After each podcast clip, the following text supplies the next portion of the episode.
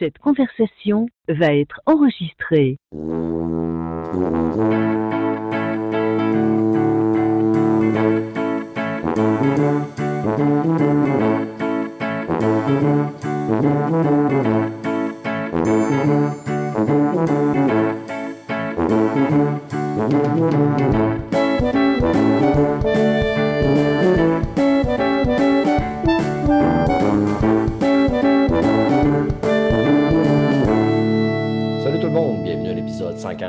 149 de Player Podcast, votre podcast peu professionnel. Ce soir, j'ai ramené la gang d'Arcade Québec. Euh, En premier lieu, on l'appelle euh, chez Arcade Québec le Père Noël d'Arcade Québec. Ce soir, il va être le Sasquatch de Player, euh, Jean-François Dion. Salut Stéphane. Salut Jeff, tu sais c'est qui le Sasquatch? hein?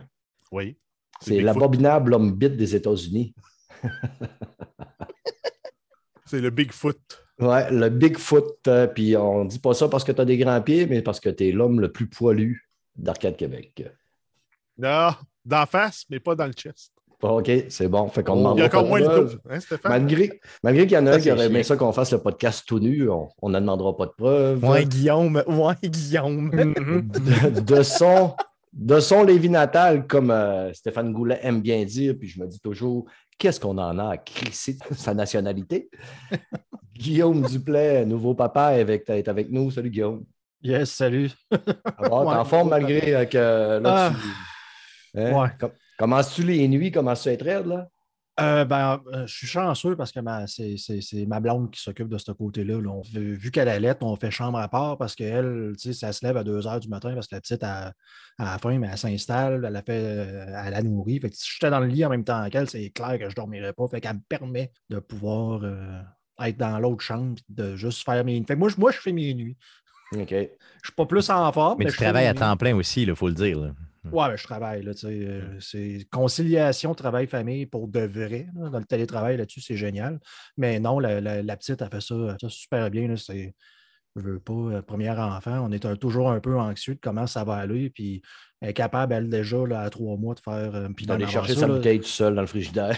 Ben, pas quasiment, mais tu sais, de faire des, des, des, des 4, 5, 6 heures. Là, de, Ouais, ça, c'est bon. Un bébé qui fait nuit, 6 là. heures, là, écoute, euh, il y a bien du monde que c'est des nuits normales, 6 heures. là.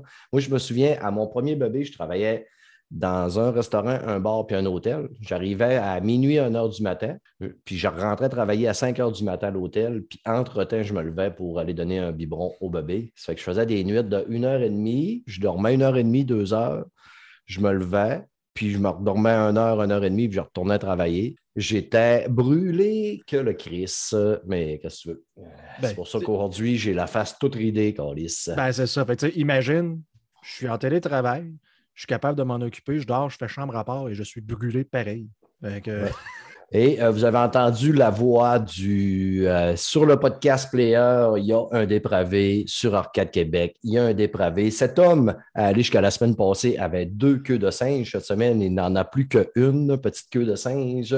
Stéphane Goulet, mon homonyme que j'aime euh, boulier à tour de bras. Comment ça va, mon beau Steph? Ça va super bien. Merci. Puis je te promets cette semaine, OK? Je te promets à ce passage-ci que je vais faire une meilleure apparition, meilleure performance que la dernière fois où je suis Ouais. passé.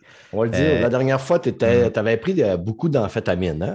Mais je pense qu'il y avait, il y avait beaucoup de drogue dans mon verre. Je ne sais pas ce qui s'est passé, mais honnêtement, pour le vrai, j'étais. J'étais très fatigué. Je sais pas, j'en ai pas d'excuses. J'en ai pas d'excuses, mais quand je, me suis réécouté, quand je me suis réécouté, j'ai eu honte. Et je tiens à le dire à tes auditeurs, je tiens à le dire à tout le monde. Donc, euh, Bon, écoute. désolé. Il n'y avait pas de honte à avoir parce que c'est, écoute, il y a des fois, j'ai eu plus honte de certains podcasts qui sont encore en ligne. Là. Euh, mais tu sais, je veux dire, on Oui, j'ai eu honte de moi. De moi, de moi, j'ai eu honte de moi. Et d'ailleurs, j'ai rappelé Simon euh, pour m'excuser d'avoir dit que Simon, c'était une merde en début de show. D'ailleurs, je viens de le répéter, mais bon, désolé. Donc, c'est ça. Simon, on peut s'excuser que ce soit une merde. Simon, on est désolé que tu sois une merde. Puis, euh, évidemment, que PH et AQ soient réunis, ça fait le plaisir de beaucoup d'auditeurs parce qu'on partage beaucoup d'auditeurs en commun. Certains nous écrivent et je suis sûr et certain que Bobby Poitras est en train de se toucher présentement. Effectivement. Entendre toutes nos effectivement. belles voix réunies. Fait qu'on salue Bobby. euh, On salue tous les yes, autres de, tout cœur, de tout cœur. Tout à fait. Si vous n'écoutez pas Arcade Québec, c'est un podcast sur le gaming, jeux vidéo, passe à la radio de Québec à Schluchkinkash AC. C'est KRL, oui. C'est KRL, ce que je disais. Oui. Une version épurée à la radio et une version un peu plus 3X euh, sur les nets. Vous pouvez les retrouver sur toutes les bonnes plateformes. Les petits amis, allons parler de films et séries.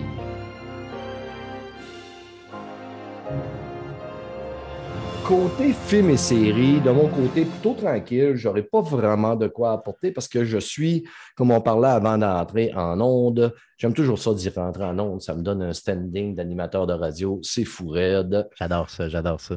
J'écoute pour la deuxième fois Game of Thrones. Je suis en train de terminer. Je suis rendu à, la dernière saison, ce que je n'embarquerai pas dans Game of Thrones. Je ne suis pas capable de décrocher de cette merveilleuse série. Ce que je vais laisser les animés, les animés, les invités nous parler de qu'est-ce qu'ils écoutent. Puis on va commencer avec notre Père Noël Sasquatch. Jeff, qu'est-ce que tu écoutes, mon homme?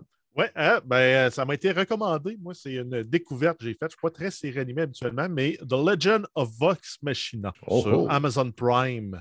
C'est une série, tu suis une bande d'aventuriers vraiment euh, dysfonctionnels. Tu as un gros barbare, euh, une druide, un archer, genre ranger avec un, un voleur, un barde, puis ils sont, sont pourris. Puis ça commence la série, ils sont dans une taverne, puis ils cherchent le trouble avec d'autres gangs, puis ils se finissent par se battre, tout décalisser l'auberge, se faire sacrer dehors. Là, ils sont découragés, on a atteint le plus bas possible. Ils voient que euh, le royaume est à la recherche de mercenaires pour aller battre un danger inconnu, moyennant une euh, somme d'argent, puis ils partent à l'aventure là-dedans. Puis j'ai juste le premier épisode d'écouter, puis j'ai hâte de continuer. Ben, ça fait vraiment penser à une game de donjon quand on jouait, quand on était TQ. Oui, c'est clair, c'est c'est ça. notre C'est ça équipe. que j'allais te dire. C'est vraiment le feeling que j'ai. Est-ce que c'est euh, la série qui, qui a été comparée à Invincible, là, un petit peu sur Prime Video? Je sais pas, quelqu'un je- qui m'a dit ça dernièrement. C'est une série qui, qui est un peu comme Prime Video, qui, qui est en animé, mais qui est assez adulte euh, comme référence, puis assez trash. Ah oui, oui, il y a du gore, il y a de la nudité, il y a de la violence, il y a euh, des, des insultes. euh, niveau langage, euh, tout- pour toutes les raisons, pour toutes ces raisons-là, c'est pas, ça s'adresse à un, euh, public euh, adulte et averti. Ouais. Puis euh, la belle Laura Bailey fait des voix dans cette série-là. Ça fait que, hum, Hmm. hum, Laura. Hmm. Qu'on aime, Laura. Ben écoute, euh, moi, tu, tu me tentes parce que je checkais le score, puis le score est très, très fort. là. Si je peux ramener ma souris et mon curseur. Présentement, là, sur euh, Rotten, c'est 100 au niveau des critiques, puis 93% au niveau de l'audience score. Il n'y a pas de, de- de quantité combien de personnes ont voté, là, mais Chris, ça score quand même assez Jeff, solide. Jeff, je veux savoir, est-ce que, est que toute la série est sortie d'une shot ou euh, vraiment tu as épisode à épisode à attendre? Euh, j'ai l'impression que tout. Je, je sais pas, je n'ai même pas regardé. Je me suis lancé là-dedans, puis euh, Est-ce que toi, dit, quand euh, tu regardes une nouvelle série, tu regardes pas, mettons, combien il y a d'épisodes, c'est quoi l'investissement que j'ai à avoir? Moi, je me suis ça, fait avoir avec euh, le livre de Boba Fett. Moi, de... tu sais, je suis habitué de, de, de prendre mes séries ailleurs, disons. Puis là, on a Disney. Fait que j'ai fait, hey, c'est vrai, c'est sorti ça, d'écouter un épisode, puis de ça s'arrête là. Tu sais, comme, ben, où, le, ben, où le prochain épisode? Ouais, c'est ça, exactement. Moi, ça me frustre. tu vas chercher ça sur Internet, frustre, tu sais, Hey, c'est la ça. semaine prochaine. Ah, ah non, Ouais, comment? mais pour Boba Fett, c'était correct parce que, étant donné que c'était un petit peu fade, euh, c'est pas une série, moi, que je t'admets, même, OK, j'en veux une deuxième tout de suite. Là. Il fallait que je prenne une grande gorgée d'eau pour me rincer le gorgoton de cette euh, faditude. bon, ben euh, là, tu viens de casser mon fun, Stéphane. Là. Ben, Pourquoi? Stéphane Goulet. Pas Ok, Stéphane Gagnon. désolé, désolé. Juste la façon que tu l'as dit, Stéphane, j'ai compris que c'était moi qui parlais. Ouais. C'est euh, c'est supposé être un, 20 un 12 épisodes qui sortent à raison de euh, quelques épisodes par semaine. Il en sort trois par semaine, c'est quand même pas si mal. Ouais, ouais. bon, Il y en a trois qui sortent aujourd'hui, trois la semaine prochaine, puis la saison 1 serait terminée. Mais je- moi, je suis rendu habitué. Là. Ça fait quand même depuis que Disney est sorti qu'on a commencé à vivre l'épisode périodique. Là. Puis j'ai- là, je, tu sais, je suis rendu habitué. Certaines séries, je déteste pas ça. Mais de l'anticipation, ça nous permet de ça, réfléchir parler, un peu. ça fait parler de la série beaucoup Mm. entre les épisodes. Je l'ai vu Ouais. beaucoup avec euh, plusieurs épisodes justement de Star Wars où, tu sais, ben dans le monde geek, là, tu sais, ça se lance à fond là, dans des, toutes, toutes les espèces d'analyses possibles et inimaginables. tu sais, Qu'est-ce qu'il va y avoir la semaine prochaine? Je suis, euh, je suis peut-être dans la théorie du complot et paranoïaque. là. Je suis paranoïaque, mais mettons, mettons que tu dis on sort une série de, de, de 10 épisodes à chaque semaine. euh, c'est parce combien de mois d'abonnement ça te prend si tu veux les écouter? Versus Ben, les écouter ça, tout en c'est ça, c'est sûr que c'est Ah, ça. le, but, clair. le but est carrément clair. là. Clairement, C'est- ça. Là. Souvent aussi, quand c'est quand tu n'as pas assez de stock, justement, puis tu veux garder ton monde en haleine, tu vas le faire. C'est, Disney a commencé comme ça aussi au début. Euh, ils ont gardé un peu la formule, veut, veut pas, mais tu sais, ce qui arrive aussi, c'est qu'ils ont plusieurs séries en chantier en même temps. C'est que là, quand ils commencent à en avoir, qui ont, bon, ben, OK, là, on a des épisodes de prêt, on va les mettre pour pouvoir avoir des décalages aussi. Là. C'est vrai, c'est clair. Mm. Mais je trouve que c'est c'est pas mauvais. C'est juste que moi, j'attends qu'il soit tout passé avant de l'écouter comme le- J'essaie de me garder loin, mettons, de tous les spoilers de- du, du- du- livre de Boba Fett pour justement l'écouter éventuellement. J'ai écouté comme deux épisodes. Moi aussi, j'ai trouvé ça fade un peu, mais je me suis dit, bon, certaines personnes m'ont dit Ah, écoute, euh, il y a des bons, il y a des bons bouts, il y a des bons bouts. Donc, Je, je vais me lancer, mais dans, j'attends à, fond l'épisode, la série avec Ahsoka. Moi, qui est, qui est mon Ouais. personnage préféré de, de tout l'univers Ah, de- Star Wars, euh, en tout cas de nouvelle, nouvelle génération, mettons. sais, euh, Obi-Wan Kenobi qui sort euh, quoi en mai prochain? Ouais. J'ai- hâte, j'ai hâte à côté. J'ai Mm. hâte à côté, là, mais vraiment à côté. là. Donc, euh, j'ai hâte de voir ça. Mais tu sais, c'est- c'est tout. J'ai du hype, mais j'attends que les, les séries soient finies avant de les écouter parce que j'aime ça, m'y binger d'une shot.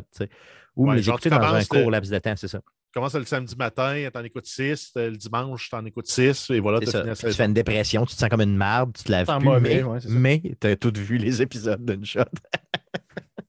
Moi, je suis plus capable de faire ça, d'écouter des séries le jour. Je suis un gars de tellement d'habitude. là. Le jour, c'est mon gaming. Puis le soir, ben, c'est c'est mes séries. Le soir, je suis plus fatigué. C'est là que je mets mon cerveau off. Puis le jour, j'ai de l'énergie. C'est là que je suis concentré Game, pour hein, je comprends. réussir à performer dans Returnal, là, des jeux comme Sekiro, Non, où ce que certaines personnes ne sont pas capables de. On les nomme pas, ces personnes-là. là, on les Non, nomme non. Non, non, c'est ça. on- Non. Non, Non. on ne voudrait pas les shamer sur le Non, podcast. exactement. sur- Ça, vient- pas. ça, ça viendra bien plus tard. J'ai jamais passé le premier boss. J'ai jamais passé le premier boss, puis je m'en veux encore dans Returnal. Yes. Avais-tu autre chose sur de légende de Vox Machina, mon ami Jeff? Non, ben, c'est tout ce que j'avais à dire parce que c'est tout ce que j'ai vu. Le premier épisode, c'est des épisodes de 27-30 minutes. Fait que ça Ouais, se fait bien. Là, tu peux en écouter euh, deux, trois d'une soirée avant de te coucher, puis ça ne te scrape pas ton cycle de sommeil parce Non, que tu t'es couché à c'est 2 ça. h du matin. Je faisais ça avec Dota 2 dernièrement, puis là, euh, j'ai plus de misère à revenir à Dota. Il faut vraiment que je, je termine euh, Game of Thrones. là. mais Dota, je suis le bord, je suis à la moitié là, de la série. Là. Mais je pense que ce soir, je vais me faire plaisir, puis je vais embarquer dans Vox Machina. Oh ça yeah. me tente trop. Ça me tente aussi.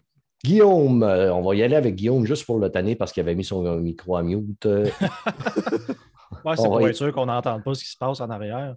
Moi, mais écoute, je suis un peu comme toi. J'étais dans les, de- les, vieilles, euh, les vieilles patentes. Ma blonde qui a des séries qu'elle n'avait pas nécessairement écoutées. Là. On, est, euh, quoi, on est en train d'écouter Suits euh, pour ceux euh, qui ont déjà vu ça, excellente série d'avocats, dans le fond. mhm. Euh, Ouais, des collègues en parlaient au travail. Moi, je ne l'ai jamais suivi, là, des collègues en parlaient. C'est une série qui a quand même beaucoup de saisons, si je ne me trompe pas. hein. Ouais, il y a huit saisons, je pense. C'est, des séries euh, qui passaient à la télévision. là, donc, on s'entend, c'est, formaté euh, 45 minutes à peu près chaque épisode, des saisons de, de 16 à 20 épisodes, je pense. Pour ceux qui n'ont jamais écouté ça, c'est vraiment très, très bon. là. Ça fait partie des bonnes séries que j'ai écoutées de- dans, dans les dernières années. Disponible c'est- sur Netflix, hein, c'est bien Ouais. ça? Toutes les Yes. saisons sont disponibles sur Netflix. Tu sais, des fois, tu cherches une, une série que tu es capable d'écouter pendant longtemps puis que tu vas autant rire que, que rager un peu. C'est satisfaisant, cette série-là. Quand les crottés se font remettre le, le nez dans leur propre caca, c'est toujours merveilleux. C'est une autre série qui cote très fort, 90-87. À un moment donné, il faudrait bien que je m'y mette. Là, là. Et c'est justement, là, il va falloir que je m'enligne dans The Last Kingdom. là, Kingdom. Il y a tellement de monde qui, qui m'ont dit que c'était C'est un bon. investissement. C'est parce que, tu sais, à un moment donné, je veux dire, tu as quoi? Tu as 8 saisons de minimum, mettons 16 épisodes ou 20 épisodes. Mm. C'est- plusieurs jours où tu pourrais, mettons, aller faire de la raquette, t'entraîner ou travailler ou juste comme, faire autre chose. Ouais, pas, il me semble que c'est- beaucoup. C'est- un investissement majeur. C'est d'écouter que ça aussi pendant un bon bout. C'est pas pire, un gars comme moi qui met beaucoup de temps là-dedans parce qu'il ne fait pas de raquettes puis qu'il ne fait pas d'autres choses, comme tu dis, là, d'aller m'entraîner. Mais quand même, dents, quand tu, vois, quand tu commences euh, une série, puis tu vois que bon, ben, tu en as huit saisons, des fois ça décourage un peu. Là, quand tu arrives sur le tard. Là. Alors, je comprends. Mais moi, c'est parce que aussitôt que c'est plus que trois saisons, je remets ça en doute solidement. Mhm. Ben, Je me un- dis, tu aurais dû commencer dès le début. tu sais. Un trois saisons de rattrapage, c'est beaucoup, quand- surtout quand c'est des épisodes de trois quarts d'heure. Mais en même ça. temps, tu prends Suits, trois épisodes par semaine, ça te dure un an. peux pas obligé d'écouter en- intensément sur une fin de semaine, faire une saison par fin de semaine. euh, Bobette brune, genre, de- ouais, c'est ça. T'es, t'es mieux d'y aller, ouais, c'est ça. Mais c'est parce qu'encore une fois, tu as un investissement d'un an à faire, tu sais, puis Bah, trois ça- heures d'une semaine, c'est, ouais. c'est beaucoup quand même. Ouais. Ben, un an, ça dépend tout le temps, de, mettons, à combien d'épisodes tes avales. Là, parce que là, moi, Game of Thrones, là, ça a pris à peu près même pas deux mois là, à écouter les huit saisons. Là. C'est-tu Puis- vrai? Ouais, mais sauf que Game of Thrones, tu as des saisons que c'est huit épisodes. Tu as des saisons, je pense, c'est C'est. Ou... C'est. Mais le max, je pense, c'est neuf, là, neuf épisodes. Là. Ça, ça, ça. C'est le fun. Là. Moi, là, je suis beaucoup plus du genre à maximum 12 épisodes. Mais quand je tombe dans des séries puis je vois qu'il y a 22 épisodes, là, câlisse. Et une autre, une autre que je me retiens d'écouter, c'est Gotham, justement, qui est dans Ah. le même type que, que, que tu viens de dire, Guillaume, le euh, Suits. Là. Tu sais, genre même, même pro- carrément le, le modèle télé, comme tu disais. Tu sais, C'est quoi, c'est 20, 20, je pense c'est même, c'est même des fois 26, en tout cas, je parle probablement à travers mon chapeau, là, mais tu sais, en tout cas, c'est 20 vingtaine d'épisodes par saison. Je ne sais plus combien il y a de saisons, mais c'est au-dessus de 5 faciles.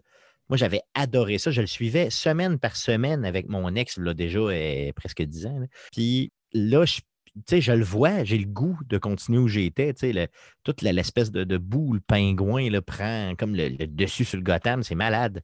Je me rappelle de- du début aussi du Joker là, qui a commencé à Mm. arriver et tout, c'était fou, là. mais j'étais embarqué là-dedans à côté. Là. J'y pense, puis c'est c'est comme si trop gros pour moi. C'est c'est comme si Ben, comme je me disais, je vais aller faire un bac à l'université avant de faire ça.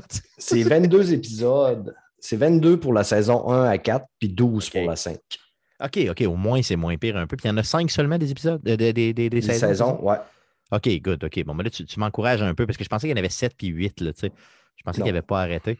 Donc là, c'est peut-être, mettons, en, en faisant autre chose, mettons, tu sais, un peu d'entraînement, euh, je sais pas, tu, mettons, tu t'embarques sur ton vélo stationnaire, tu pédales un peu, ça peut être quelque chose qui n'est pas pire. là. Mais juste t'asseoir pour écouter ça, imagine, c'est 22 fois 45 minutes, 5 fois.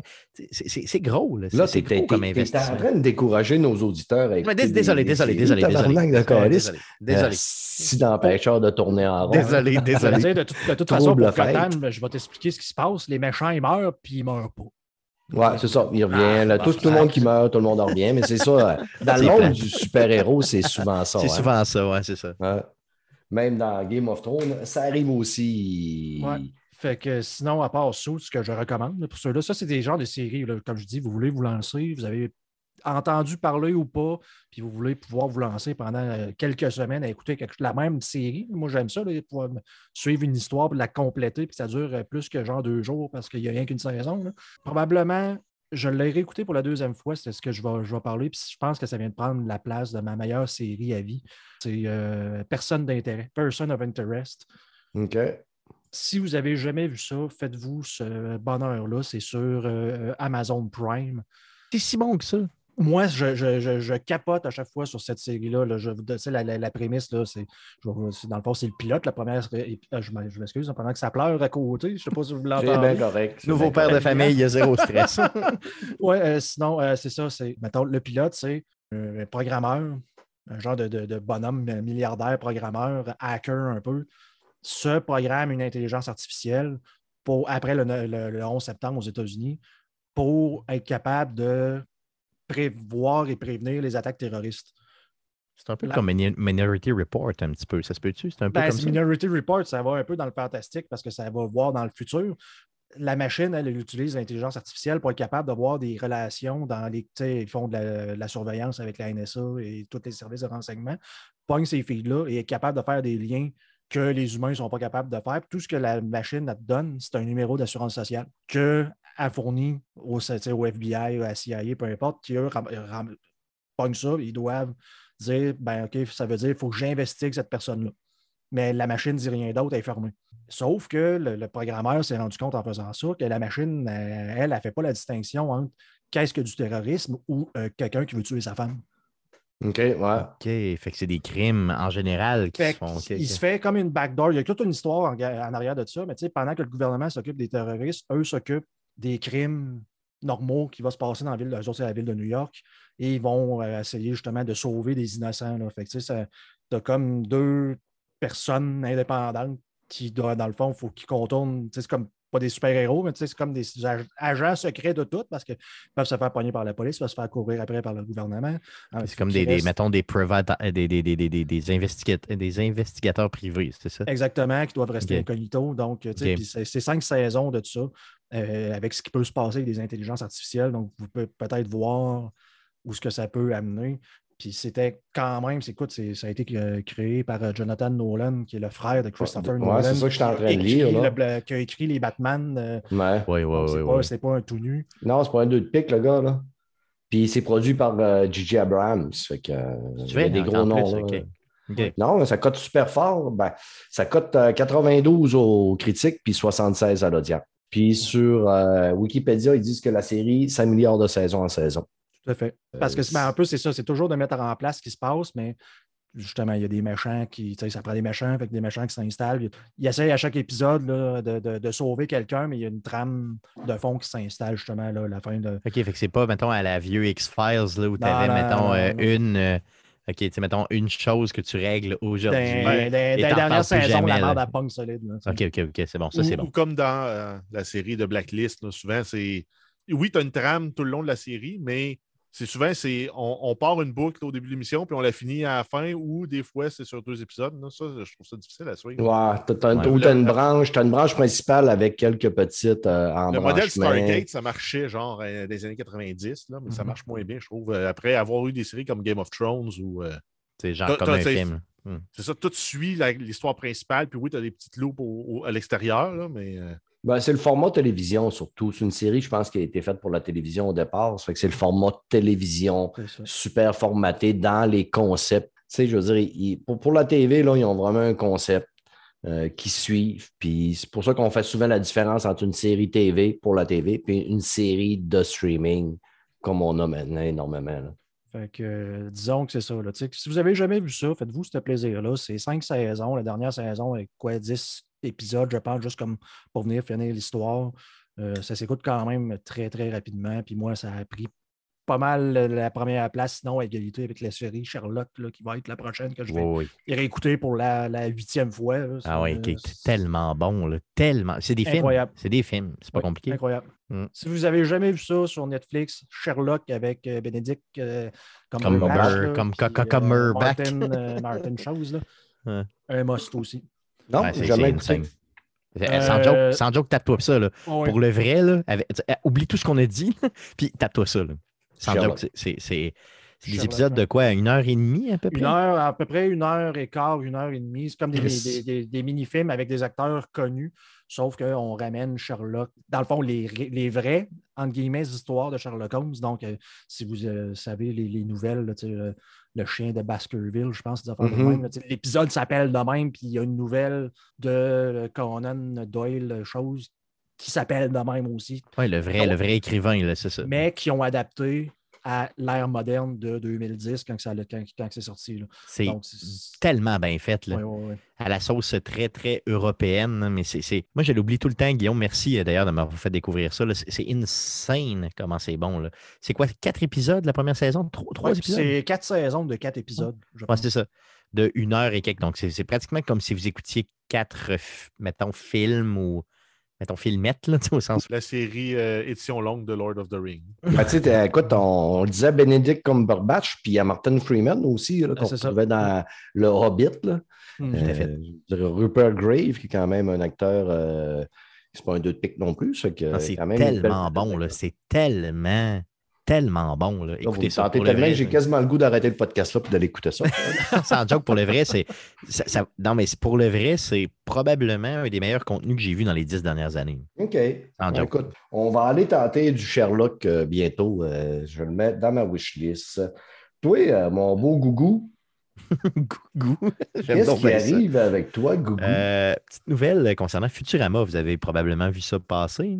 Non. Yes. euh, non, non. Nouvelle-moi, Retour, ouais. nouvelise-moi, mon ami. Roku qui euh, revient avec une nouvelle saison de Futurama. Oh. 20 épisodes signés avec euh, tout le cast et tout ça. Ça, ça- ça risque d'être euh, assez débile. Euh, Matt Groening qui revient avec ça, euh, c'est- insane. Là, une petite polémique avec le gars qui faisait le robot. Là, moi, je suis moins con. moi, moins. euh, Ouais, c'est ça, Bender. Il paraît que c'est pas le même gars qui fait la voix. Et là, tout le monde, euh, Internet est en feu présentement. Donc, tout le monde était hypé. Ouais, 20, nouvelles, 20 nouveaux épisodes. Non, ce sera pas le même gars qui fait Bender. Mais bon, peu importe. Mettez ça de côté. Ça va être le fun en salle. 20 nouveaux épisodes. Mais tu disais Roku? Oui, sur-. Non, c'est Hulu. J'ai-tu dit Roku? Ouais, tu Oui. disais Roku. C'est que là, Ok, t'as j'ai- même la. mais euh, je veux dire Oulu quand je dis Roku sont tu Mais quand je dis Roku, je veux dire Oulu. Et quand je dis Oulu, je veux dire que c'est la même chose. Parce que moi, la, la nouvelle que j'ai, c'est. La nouvelle que je vois, moi, c'est Disney qui va le ramener. Non, c'est Hulu. Ça- C'est c'est parce que ça leur appartient, c'est Fox. Ça appartient à Disney. Non, mais c'est Hulu qui le ramènerait, en tout cas. Moi, c'est la nouvelle que j'ai là, présentement. Donc, Hulu annonce a huge Futurama return with uh, Ah ouais. 20 new episodes pour 2023. Je m'excuse. euh, j'ai, euh, Je mélange toujours Hulu puis Roku, puis je mélange toujours aussi euh, l'avant puis l'arrière. Peu importe. Donc, c'est pas ça. comme si que ce show-là aurait de la crédibilité. On a plus de crédibilité ici et vous êtes. euh, On est là-dedans aussi. Je m'inclus. dans- Je m'inclus. dans Je mon- m'inclus parfaitement là-dedans. C'est ça. Donc, désolé. Le nombre de fois que je me suis trompé ou que j'ai dit des conneries sur ce show-là, on, ne peut t'en tenir rigueur, mon ami. Je ne le savais pas, mais Hulu, c'est euh, détenu majoritairement par Disney. Bon, Ben, c'est, ce que je pense aussi. tout est C'est dans ça, mais- tout, comme on dit. Yes. Sinon, euh, les grosses, grosses rumeurs qui sont sorties aujourd'hui même, le vendredi, le 11 février, qui disent que euh, Lord of the Ring et The Hobbit, donc tout ce qui a rapport avec euh, tu sais, les video games, donc tout ce qui a rapport avec les jeux vidéo et tout ce qui a rapport avec les films, serait à vendre présentement. Ouais. Donc, euh, il y a Amazon qui aurait déjà annoncé ses couleurs pour donner 2 milliards pour cette franchise-là au, ni- au niveau des films et au niveau des jeux. Donc, on s'entend qu'Amazon a déjà le pied dans le fond un peu là, pour la série qui s'en vient. Est-ce que, est que 2 milliards, ça le vaut? Moi, je pense que là, rendu là, à un moment donné, quand, quand, quand tu as des, des Activision, de, pas, mettons, quand tu es dans des blizzards de ce monde qui se font vendre euh, des, des, des- dizaines de milliards, un moment donné, je me dis peut-être que, peut-être que ça vaut plus que ça, non? Je ne sais pas. En Ben, cas, entre guillemets. Là, présentement, je pense qu'il y a beaucoup de monde aussi avec euh, tous les rachats, tout ce qui est geek, tout ce qui est. euh, C'est- C'était à la mode, là. C'était à la mode, puis c'est payant. c'est ça, le divertissement, je pense que les prix commencent à monter à la hausse. Puis je peux te dire que pour 2 milliards, il y a du monde qui vont se garrocher là-dessus parce que je veux dire que c'est avec ça, tu peux faire tellement de contenu. Là. Ben, tu dis, toi. C'est top, par contre, hein, ça reste que c'est. À l'origine, ceux-là qui ne savent pas, c'est des livres. c'est parmi les livres qui étaient les plus euh, euh, hautement regardés et euh, que même les films, si moi je les ai trouvés excellents, pour certains puristes, on s'éloigne tellement de l'histoire originale que c'était un crime. Donc, tu sais, d'arriver et de dire on crée du contenu original, non écrit par Tolkien pour faire d'autres films ou d'autres séries, c'est très. Ça peut être hasardeux. Ouais, pense. mais encore là, ça, ça risque d'être difficile de faire écrire du contenu quand même aux gars. Là. Oui, C'est Ouais, mais c'est sûr. c'est assez C'est le- difficile, effectivement. la, la valeur de la franchise est indéniable. Par contre, le, le- le- la, po- la- la possibilité de revenus avec une franchise comme ça en jeu vidéo, tu te dis, OK, on achète les droits pour 2 milliards, mais tu n'as pas encore d'histoire, tu n'as pas de jeu, tu n'as pas rien de fait encore. là. Mais tu sais, 2 milliards, c'est quand même. Je veux dire, c'est parce que. Tu achètes là, le mettons, brand, puis si, le je- potentiel. mettons, de si on recule de deux ans, je te reste 2 milliards, c'est complètement exagéré, ça n'a aucun rapport. Mais présentement, avec les prix qu'on voit sortir de partout dans le monde, de, tu sais, de, de, de, de l'entertainment en général, je me dis, tu sais, 2 milliards, ça paraît presque rien rendu là. Pour Tolkien, pour, pour essentiellement ce que lui a fait de plus gros, c'est- le père de- de- des cap et épées, c'est le père de, par la bande de Donjons et Dragons, c'est le père de, Ouais, mais d'à peu près tout. tu, peux pas, tu, peux, tu ne possèdes pas l'exclusivité du Donjon Dragon parce Non, non, que je tu possèdes les droits de Tolkien. Non, je comprends, Oui. je comprends. Les droits de Tolkien, à la limite, tu vas acheter les droits pour pas que ton compétiteur les ait, puis tu vas rien faire avec. Puis tu vas ressortir une version anniversaire remasterisée dans 20 ans, puis tu vas Ouais. espérer cacher là-dessus.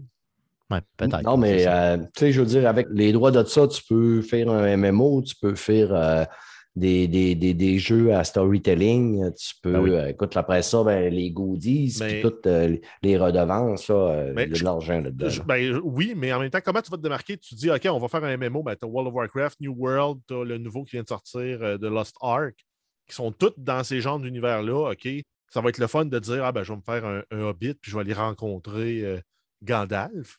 Quand c'est fait, après ça, ça ben, devient fade un peu. Je le, le monde du, le monde du MMO médiéval est rempli. Moi, donne-moi un MMO cyberpunk, ça, je- j'embarque dedans, mais médiéval, euh, ça fait 20 ans que ça roule, puis euh, même euh, tu remontes avec les Lineage et compagnie.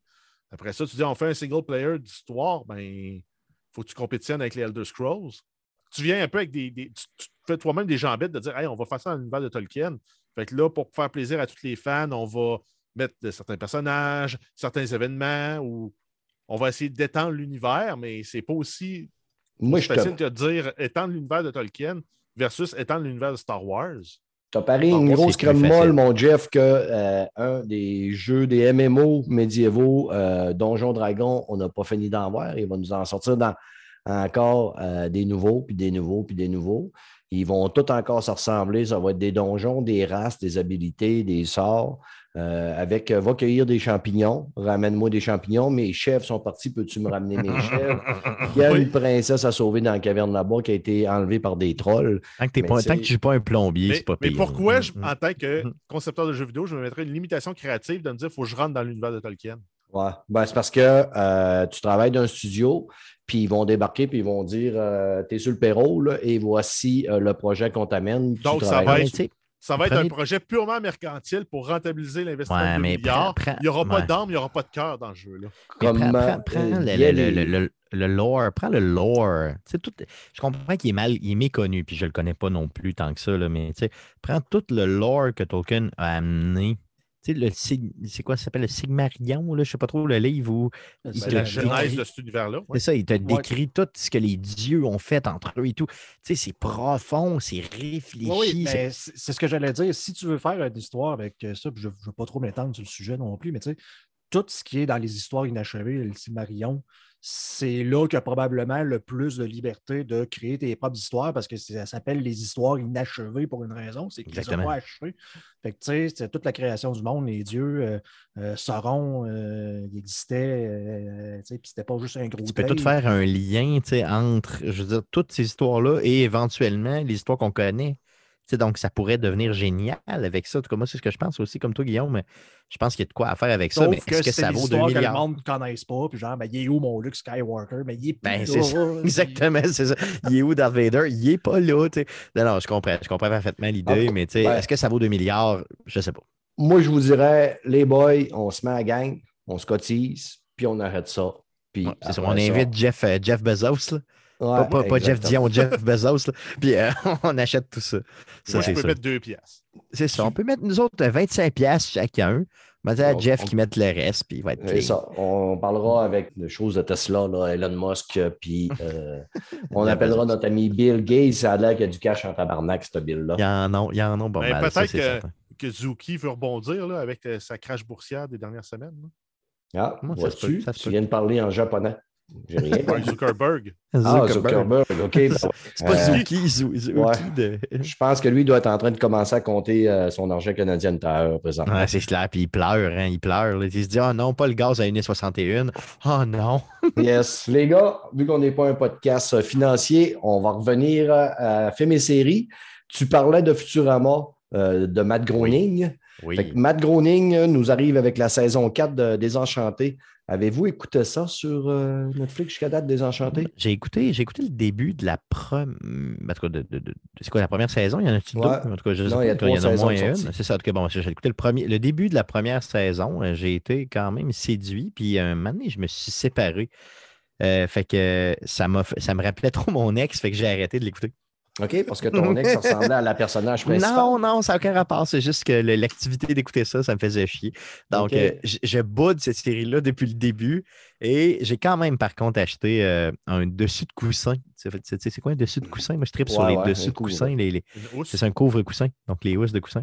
Donc, j'en ai un du, du- du genre de, de personnage, l'espèce de Le chat, démon, là, Lu- comment il s'appelle, le petit démon? Ouais, c'est Euh, Lucie. Lucie. Ouais. Exactement. J'ai ça dans mon salon, puis toutes les fois que je le regarde, je le déteste. Ben, la saison C'est 2, mon écoute, euh, je ne sais pas si tu t'es pas rendu à la saison 2. La saison 2, t'es savoureuse. La 3, t'es super correct. Je ne l'ai pas commencé encore parce que justement, euh, là, il ne faut pas que j'entende trop de choses, mais c'est sûr que je vais me la taper parce que c'est une série que j'ai vraiment trouvé le fun. Et euh, je te souhaite de, de, euh, t'y remettre puis de faire à un moment donné abstraction de tes douleurs sentimentales que te rappelle cette série. Et Stéphane, j'aimerais l'écouter chez vous puis me blottir contre toi. Mon ami, tu es tout à fait le bienvenu. On se cédulera un week-end euh, collé en amoureux en écoutant. On se tapera la saison 4 ensemble. Nos, nos chests poilus l'un contre l'autre. Enfin, Ah, enfin. Sûr C'est officiel maintenant, c'est officiel. Ouais, c'est officiel. Qui a autre chose côté film-série? Euh, J'ai écouté Archive 81 euh, présentement euh, sur Netflix, euh, donc une petite série, mettons, semi-horreur avec une bonne prémisse. une prémisse dans laquelle il y a un personnage qui est, est spécialiste dans le fait de refaire des. il reprend, mettons, des artefacts du passé, des années 80, 90, 2000, début 2000, et refait un peu, avec des techniques là, très, très spécialisées, refait le contenu, mettons, d'une cassette vidéo, d'une cassette VHS de l'époque qu'on avait De la au bêta fait de la restauration de tout ça. Et il y, a, il y a un talent fou pour faire ça. Donc, la prémisse, c'est qu'il est engagé par euh, une, une compagnie très, très, très milliardaire, là, disons, qui n'a pas de qui a pas de fin. là. et il est très il est isolé dans les bois là, euh, pour une raison là, que la série t'explique et doit, avec toute la technologie du monde, refaire certaines cassettes vidéo du début des années 90. Donc, euh, ça vient chercher un peu notre fibre nostalgique que nous, on a tous vécu dans, mettons, au milieu 90, 93, 94, 95. Et ça exploite le, le fait que euh, dans les années 90, une grosse bâtisse dans le milieu de New York a brûlé. Donc, euh, ça exploite un peu ce fait-là. Et là, ça devient un peu horreur, un peu cheapo. Malheureusement, ça devient fade vers la fin. Donc, je recommande malheureusement. La prémisse est bonne, ça s'écoute bien, mais vers la fin, on dirait qu'il y avait une prémisse, mais tu sais, ils ne sont pas capables de livrer. J'avais une prémisse, elle était bonne, j'ai réussi à te hooker, mon ami, mais je ne suis pas capable de t'amener plus loin. Donc, ça m'a donné cet effet-là. Donc, les acteurs sont bons, euh, l'écriture est bonne, euh, le visuel est bien fait.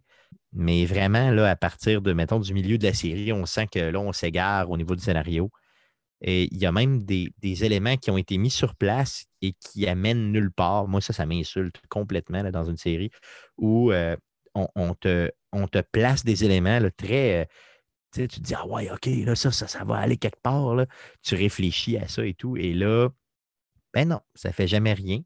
Et à la fin, ben, la série se finit, puis il n'y a pas tant de plus-value d'avoir écouté ça. Donc, euh, Archive 81, pour ma part, si vous avez vraiment rien écouté, OK, mais à éviter. Bon, ben écoute, 85 euh, euh, pour les critiques, 72 pour l'audience. Ça score pas si mal quand même. Là, moi, je suis tout le temps en haut de 70, la plupart Ah, des gens bien fait, c'est bien fait. là. ils peuvent trouver le compte. Il y a du monde qui vont sûrement plus apprécier que d'autres. Fait que, Ah. on est content d'avoir ton En, évaluation. continu- en continuant dans tal un peu euh, rétro, nostalgie, là, j'ai deux séries moi, que j'ai écoutées récemment, qui est Dexter New Blood, Ouais. dans lesquelles on reprend notre tueur en série préféré, qui s'appelle maintenant Jim Lindsay, qui habite complètement à part, loin de Miami, dans le fret. Puis on le reprend, je pense c'est euh, une quinzaine d'années plus tard, après la fin, où il était supposé être mort. Puis finalement, ben là, on, redécouvre euh, Dexter à travers ça, comment il essaie de, de dealer avec ses envies de meurtre, son, son besoin de tuer. Une bonne série qui joue sur la nostalgie. Je ne sais pas si quelqu'un qui n'a pas vu la série originale pourrait vraiment l'apprécier, mais moi, je l'ai consommé. Là. Je l'écoutais semaine en semaine. euh, c'est- du bonbon. Là. Les filles sur notre show l'ont écouté, euh, à croire que les filles aiment les tueurs en série et ça, ça me fait peur un peu. Mais Mel et Mimi l'ont écouté toutes les deux, euh, l'ont savouré, ces deux grandes euh, loveurs, loveuses euh, de Dexter. Moi, j'ai écouté la série à l'époque. Je vais me la retaper, je pense que c'est sur Crave. Hein? Ben, c'était sur Showtime que ça passait, mais probablement que ça doit être Crave qui. qui Ouais, Crave, c'est Showtime. Il faut que je me réabonne à Crave. Là, euh, Il y a une autre série qui est, euh, qui est dans le même. ben, qui joue encore là, sur le côté nostalgique. C'est vraiment, ça s'adresse à nous. Ça se passe dans les années 90 où on était ados comme les personnages en série. Puis maintenant, où ils sont adultes, c'est la série Yellow Jackets. Mhm. Donc, ça, c'est une gang de filles en- dans les années 90 qui partent en avion pour aller participer à un tournoi de soccer. L'avion se crache, perdu dans la forêt. Ils sont perdus complètement. Ils ne savent pas sont où. La majorité d'entre elles survivent. là. Il y a une dizaine de personnes qui meurent, dont tout l'équipage ou presque de l'avion. Euh, tout l'équipage de l'avion meurt. Euh, il lui reste euh, un coach euh, avec eux autres qui, finalement, lui, il se fait amputer une jambe là, euh, straight euh, dans la forêt à grands coups de hache. Hmm. Puis c'est leur histoire qu'on voit dans le présent, mais aussi dans le passé où ils ils sont restés pendant 18 mois perdus dans la forêt avant d'être secourus. Puis on voit tout les, le volet un peu de la survie, euh, le côté gore un peu, horreur, suspense. euh, euh, la, série commence, il y a une fille qui tombe d'une trappe dans, un trou dans le sol, qui se fait empaler dans des pieux qui sortaient du, du trou. Donc c'était volontairement un piège. Donc, puis là, on essaie de démystifier tout ce qui s'est passé avec, avec cette série-là plus voir tout le drame qui se passe justement avec les survivantes dans le présent, euh, comment ils interagissent encore entre elles, à quel point Mhm. euh, celle qui était folle dans le passé est encore folle dans le présent. Euh, Et comment ça s'appelle, t'as dit? Yellow Jacket. Ben, Yellow c'est- Jackets, OK. Je l'ai entendu parler sur, le, sur YouTube euh, au stream euh, à Allociné. Ça m'intrigue énormément. Score quand même à 100% au niveau des critiques, 78 au l'audience score. Quelques actrices que je connais que j'aime bien. Ah ouais, ils ont ramené euh, Christina Ricci, ils ont ramené la fille qui jouait euh, l'ado dans euh, Christmas Vacation. Puis euh, il y a une des actrices qu'on a vues aussi dans Don't Look Up euh, dernièrement, là, qui jouait la femme à Leonardo DiCaprio. Je n'ai pas son nom vite, vite, vite comme ça. là, mais avec tous les films, les séries, puis les jeux vidéo qui s'en viennent, tabarnak que je suis content de pas avoir de vie. C'est clair. Moi aussi, je suis content de pas avoir cette vie que vous avez, vous qui nous écoutez.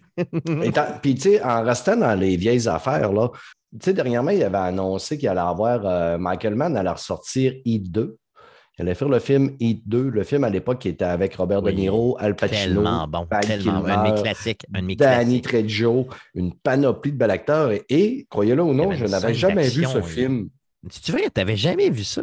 Non. La scène d'action de Gun qui dure genre 22 minutes. Là, non, ouais, en pleine est ville. Pas intense? Es-tu pas intense? Mm. Moi, là, tout mon but là, dans la vie, c'est de faire comme eux autres, de gunner même dans une ville. C'est sharp. Non, excuse-moi, désolé, désolé. Vous l'avais dit, c'est un hostie de dépravé. Désolé, désolé. Non, mais c'est de là que je tiens un ça. C'est malade de là mental à New York, à New York, à Québec. à Québec, c'est ça. Mais Dans le vieux Québec. C'est un film qui est sorti en. Ding Ding, euh, sorti en. Je pense, que c'était, euh, écoute, même pas dans les années 2000. C'était. Ah non, euh, c'est 99, 98. Je sais pas Ouais, je pense que c'est peut-être. 99, Ouais. mais écoute, Michael Mann, c'est lui qui nous a fait le dernier des Mohicans, qui nous a fait l'Aviateur. Le gars a que pratiquement des succès puis des bons 95, man. films. 95. Aïe, Ben, aïe. ça fait que euh, très, très, très bon. Un film un peu long, par contre. euh, des, tu sais, puis c'est pas un film d'action tant que ça. Là. Il- Non, non, c'est un film de, de, de- où, où, où les deux protagonistes de l'époque. Imaginez, là, à l'époque, tu avais Pacino qui était dans son prime et De Niro qui était dans son prime. OK? Mm, Les, deux, les deux avaient joué dans le parrain. C'était comme s'ils réglaient leurs problèmes dans ce film-là. ouais. C'est comme Jeu de chat, là, la on souris. exactement. On hosties place. Un, c'est un crotté, l'autre, c'est l'autre, c'est c'est vraiment le policier, mettons, euh, modèle. Et là, ils s'affrontent. Modèle. Ben, Ouais. modèle, semi-modèle. Ça fait longtemps que j'ai vu. Mais quand même, mais tu sais, il, il s'affrontent dans ce film-là avant l'affrontement du, du genre final, entre guillemets, là, où vraiment ça se tire dans le dessus. Ils se parlent, ils se donnent Mm. des, des, des genres de warning. Là, tu sais, c'est- Ils se prennent un bon petit café ensemble. ah, bon, oui, clairement, ils se prennent un café ensemble, puis la tension est tellement là dans cette scène-là. C'est insane, ce film-là. Non, non, c'est très, J'en ai que des bons souvenirs. J'en ai que des bons souvenirs. Yes. Eh Ben, écoutez, gars, ça cote 94 à l'audience score au-dessus de 100 000 ratings. là. 100 000 Malade. rating Non, Ah, c'est bon, 94. c'est bon. C'est pas long, c'est pas long, c'est pas long. Si t'aimes pas les films longs, là, veut dire, écoute pas de film. C'est c'est un bon film. C'est un excellent film. Puis 87 pour les, euh, sur 85 euh, reviews. C'est que euh, si vous n'avez pas vu ça ou vous voulez le revoir, il est euh, super bon. Les amis, est-ce qu'on a encore du stock pour films et séries? Ouais, moi, je ne sais pas si ça compte. Euh, je ne sais pas s'il y a des- du monde qui aime les documentaires. euh, Ah, parmi oui, on en parle souvent. Notre spécialiste, euh, Mimi, n'est pas là ce soir, ça fait que tu vas la remplacer. OK, ouais, ben écoute, documentaire sur Netflix, euh, 39-45 sur la Deuxième Guerre mondiale. Je ne sais pas s'il y en a parmi vous qui aiment les documentaires, les doc- documentaires sur la guerre, la Deuxième Guerre mondiale, Ouais, mais c'est à écouter. Euh, C'est-tu récent, ça, Guillaume? Parce que je l'ai vu hier, moi, sur Netflix. C'est apparu relativement récemment sur Netflix. Là. Donc, on- pour ceux-là qui ont déjà écouté Apocalypse à l'époque, Oui, sais, on oui, prend oui, un peu le oui. même principe d'Apocalypse. J'avais vraiment trippé. là. Dans le fond, on prend des vieilles images qu'on renipe en, en HD, en couleur et tout. Mais ce que j'aime particulièrement de cette série-là, c'est qu'on y va peut-être dans des événements un petit peu plus nébuleux. Au lieu de parler, mettons, du débarquement de Normandie, de Ouais, l'attaque de Pearl Harbor, tu sais, euh, mettons, épisode 1, c'est Dunkirk. Le deuxième, la bataille de l'Atlantique, où on se parle spécifiquement des, euh, des sous-marins U-boat qui traînaient dans la- dans l'Atlantique. Et, mettons, la- la- l'épisode 3, la campagne d'Afrique du Nord, la bataille, bataille de Kursk, la campagne d'Italie. Donc, tu sais, on y va un peu plus sur des Parce que les gens connaissent peut-être moins bien. un petit peu moins. Donc, ils sont super intéressantes et j'ai appris des choses dont euh, que je me pose la Mettons que. Hitler était, mettons, le chef de- des méchants. Tu sais, c'est ça. Euh, Hitler, c'est le cousin Legault, apparemment.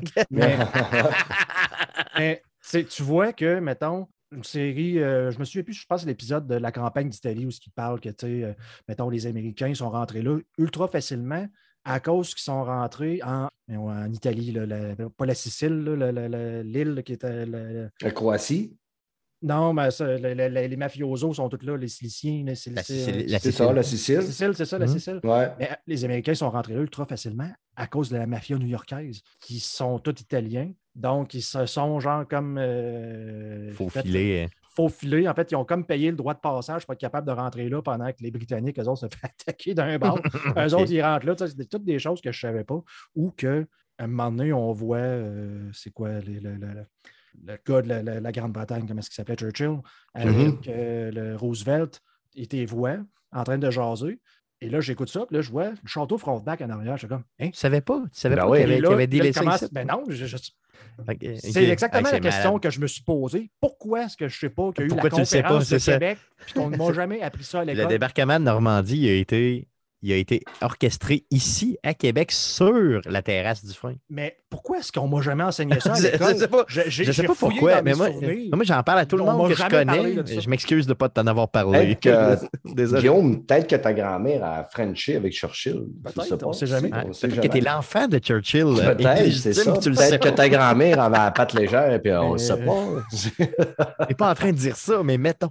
Bref, si vous peut aimez justement ce genre de documentaire-là, mais que vous n'avez assez vu là, dans votre vie, que, comme je dis, ceux-là, ils vont un petit peu plus, euh, pas obscurs, mais dans- ils mettent vraiment l'accent, comme mettons euh, l'épisode La libération de Paris. Ben, on va tout, on parle, il parle à une vieille madame de 90 ans qui était dans la résistance parisienne, puis qui explique qu'elle, ben, quand elle sortait pour aller voir ses chums, elle se demandait tout le temps si elle allait mourir, puis se faire gonner par les Allemands.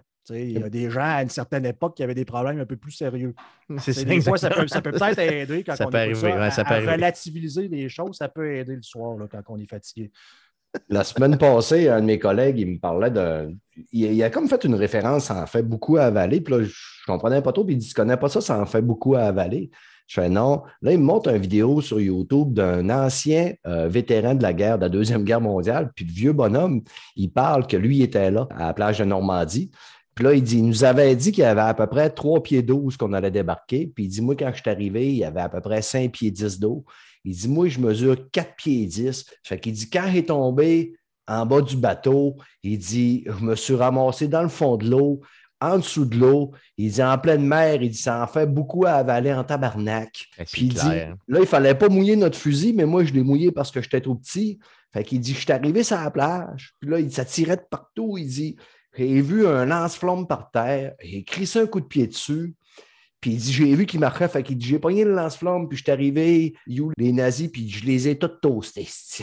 Tabarnak. hein, Mais aïe, dit ça de même, là, je les ai tous toastés. aïe, Mais de la manière que le bonhomme l'a dit, c'est savoureux. Man, là. ça, ça glace le sang, là, tu sais, c'est ça, c'est comme... Marquez ça sur YouTube, ça en fait beaucoup à avaler où je les ai tous toastés. Moi, j'ai eu, moi, j'ai eu un fun. gars, je peux, je peux-tu, moi, je peux-tu juste raconter une mini-histoire, mettons une minute, OK? Moi, j'ai travaillé dans un garage pendant 14 ans pour payer mes, mes, mes études, mais pas seulement mes études. J'ai, continué à travailler là à, à temps partiel après que j'ai, payé mes études et tout. Donc, j'ai travaillé là de 15 ans à 30 ans, OK? Et quand j'avais 15-16 ans, il y avait un monsieur qui venait au garage qui était un vieux français. Il était très, très vieux déjà à l'époque. là. Je te parle, là, ça fait 20, 20 quelques années de ça. là. Il était 25 ans de ça, mettons. Il était vraiment vieux. Et c'était un vieux français, puis il me racontait qu'il avait été là justement pendant l'occupation des Allemands en France, là, pendant la Deuxième Guerre mondiale. Et que lui, il avait comme quelque chose comme 15 ou 16 ans à cette époque-là. Donc, il avait mon âge. C'est pour ça qu'il me parlait de ça. Puis il venait sais, au garage, puis il venait jaser, tout ça, une fois par semaine et tout. Et une fois, il m'avait raconté une histoire qui m'avait fasciné. Il m'avait raconté que les Allemands, dans un train, l'avaient pogné, lui et sa mère, et il avait posé une question en allemand. Et il n'avait pas été capable de répondre, sais, parce que lui, c'est un Français, et que l'Allemand l'avait engueulé avec un peu de français en lui expliquant que s'il n'était pas capable de parler allemand pour son avenir, il n'y aurait aucun avenir. Donc, la perception de l'allemand, c'était le fait que tout le monde allait devenir allemand. si tu ne parles pas allemand, tu es un déchet. Et imaginez, là, ça faisait quoi, quelques mois, là, probablement, qu'il y avait le contrôle de la France. Moi, ça m'avait fasciné cette histoire-là. Puis quand ça t'est dit du gars qui l'a vécu Non, réellement, là, ça a un impact dans ton cerveau. Là. Tellement Ben- important, c'est fou. Je suis content d'avoir vécu ça, honnêtement. Ben, c'est l'au- c'est l'autre jour, euh, j'écoutais, je suis tombé là-dessus par hasard, un, streamer qui écoutait un documentaire et qui justement expliquait un peu les, les- les affaires de héros de guerre. J'espère que vous connaissez Léo Major, oui, ben oui, Wow. le, le- le plus grand, le plus grand. le plus grand C'est soldat qui a jamais existé. Mais sans fois- joke, le gars, il a, il a l'air d'un super-héros pour le vrai. Ça n'a même pas rapport, sa vie. Là. Tu sais, tu peux pas y croire. Sans joke, aller lire sur lui, c'est insane. ai- J'ai essayé de chercher des documentaires là-dessus, mais encore une fois, je n'avais aucune idée c'était qui avant qu'on parle de ça. On s'entend, Léo Major, un gars qui est né euh, euh, à Longueuil. euh, il est où? Donc, à Montréal, je pense, Massachusetts. C'était un aviateur, ça, hein? Je ne sais plus c'était quoi, mais tu sais, il il est né aux États-Unis, mais je sais qu'il y avait des, des- des- des connexions avec le Québec et le- le- le- les Canadiens français. Non, mais je pense qu'il est né à Montréal, je pense, si je me En trompe tout cas, pas. peu Non? importe, mais ça ça n'avait aucun sens, son histoire. là, tu sais, le gars qui, qui libère une ville à lui tout seul là, contre 1000 soldats puis qui les ramène à pied. euh, Ah, ça n'a pas de euh, sens. Ça Tu n'a aucun sens. Mais pourquoi Il y a eu, il y a eu des projets de films sur lui et les gens l'ont pas retenu parce que ça avait l'air trop Mais- exagéré. Réaliste. C'est ça, exactement. Et c'est vrai. Juste pour euh, terminer, les boys, parce qu'il faut avancer, mais tantôt, quand tu parlais de la Sicile, ça me rappelle, euh, tout le temps, quand on parle de la Sicile, ça me rappelle une- un bout du film True Romance, un des premiers films de Quentin Tarantino. Est-ce que vous avez déjà vu ça? C'est avec Christian Romance. Slater, Patricia Arquette, Denis Hopper, Gary Oldman, Brad, un des premiers films de Brad Pitt, Christopher Walken, il y a Mickey Rourke là-dedans, euh, Nicolas T'es sûr que c'est. Tarantino?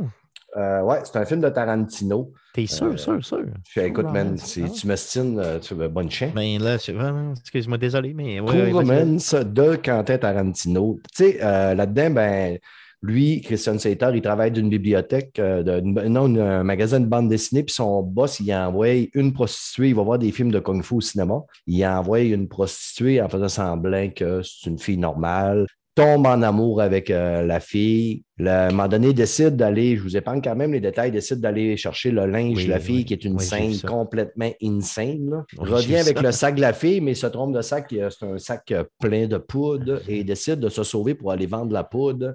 Entre-temps, passe à Détroit pour euh, saluer son père, que ça fait une éternité qu'il n'a pas vu. Son père, c'est un ancien flic qui a perdu sa job, qui est rendu gardien de sécurité. C'est Denis Sauper, quand même assez vieux à l'époque. Son père est un peu déboussolé parce que là, ça fait une éternité qu'il n'a pas vu son fils. Tu vois que la relation est so-so.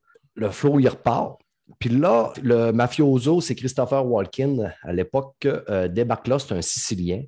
Débarque dans la petite roulotte de Christopher Walken. Hey, C'est-tu insane comme ça? Le gars fou. est assis sur une chaise, se ramasse 4-5 coups de poing d'en face. Puis, tu sais, il sait, là. Il sait qu'il va mourir, là, puis que les autres sont après son fils, là. Puis là, il demande une cigarette. euh, tu sais, il dit que je pourrais avoir une cigarette Christopher Walken, il, donne une cigarette, il est assis en face de lui. Là, il allume la cigarette. Puis la scène, là, Chris, elle est filmée, là, c'est intense. La musique, puis tout. Puis là, il dit savez ce qui est drôle? Il dit Savez-vous pourquoi les Siciliens ils ont les cheveux noirs puis la peau basanée? Il dit parce que, voilà plusieurs, plusieurs, plusieurs euh, années, des centaines d'années, la Sicile a été envahie par les morts. Les morts, c'était des personnages à la peau très noire. Et ils ont envahi la Sicile. Puis là, les morts ont. Parce que les Siciliens, à l'époque, là, c'était- ils étaient comme les Allemands. Ils étaient tous des blancs, euh, les cheveux blonds, les yeux bleus. Puis là, les Noirs ont fourré à mort les Hey, Siciliennes. man, Ils les ont soignés bien comme il faut. Puis il dit c'est encore drôle. Il dit c'est encore drôle que plusieurs centaines d'années plus tard, côté, tu sais, puis là, il dit, tu sais, genre quasiment le côté arien est complètement disparu de la Sicile. Puis que, là, je dirais pas le mot, là, mais il y a encore du sang de euh, le N-word qui coule dans vos veines. Non, mais c'est ça. Ce qu'il a voulu, c'est l'insulter dans le film. C'est ça qu'il voulait faire. Ouais, c'est ça. l'insulte. a vraiment l'insulté. Il dit, l'insulte Moi, Je vais mourir. Puis quand tu vois Walken avec sa face, là, tu vois là, dans sa face que c'est. euh, D'ailleurs, je ne vais pas te reprendre, là, mais c'est Tarantino qui a écrit le scénario. Mhm. Mais c'est Tony Scott qui, a fait le, qui, qui était le directeur du film, par contre. Ouais, c'est si- ça. Mais c'est Tarantino, effectivement. T'as raison. raison, ça, c'est une histoire de Tarantino. Je ne savais pas que c'était une histoire de Tarantino, donc euh, je viens Ouais. d'apprendre quelque chose. Est-ce que tu as lu plus loin aussi qui disait qu'il a vendu le script pour 50 000 qui a permis de pouvoir euh, tourner le film Réservoir Dog? Ah bon, tu vois, bon, Reservoir Dog, qui d'ailleurs est un des meilleurs films de tous les temps. D'ailleurs, si vous n'avez pas vu ce film-là, vous êtes vraiment dans le champ. Mais tu sens quand même la touche Tarantino dans le film Ah bah oui, Romance, ah bah oui, clairement, Tu clairement. sens la touche, là. True Romance, c'est un des. Attends, c'est mon top. Dans mon top 30 des films de tous les temps, c'est il est dedans. Et la scène que tu viens de me parler, merci de me l'avoir rappelé. Sans joke, c'est une des meilleures scènes de tous les temps. là. Sans joke, c'est- c'est tellement puissant. là. C'est fou. Puis c'est pas pour rien que Walken revient dans les films de Tarantino éventuellement. Ah, ben ouais. euh, mais Avec la scène euh, de la, de la- de la montre là, dans. euh, je peux te le dire, dans, dans voyons, c'est quoi le film de Tarantino? Le gros film de Tarantino qui l'a lancé. là, C'est Pulp euh, Fiction, Pulp Fiction. Ouais. La, scène, la scène avec la montre. ouais, c'est. euh, Ben écoute, euh, True Romance, là, juste pour terminer, là, après ça, on va, on va changer, là, mais sur 100 000, plus que 100 000 ratings, 93% de l'audience score, puis 54 reviews, 93. Fait que c'est pratiquement un score parfait, là. Puis c'est égal Ah oui. des deux côtés, là.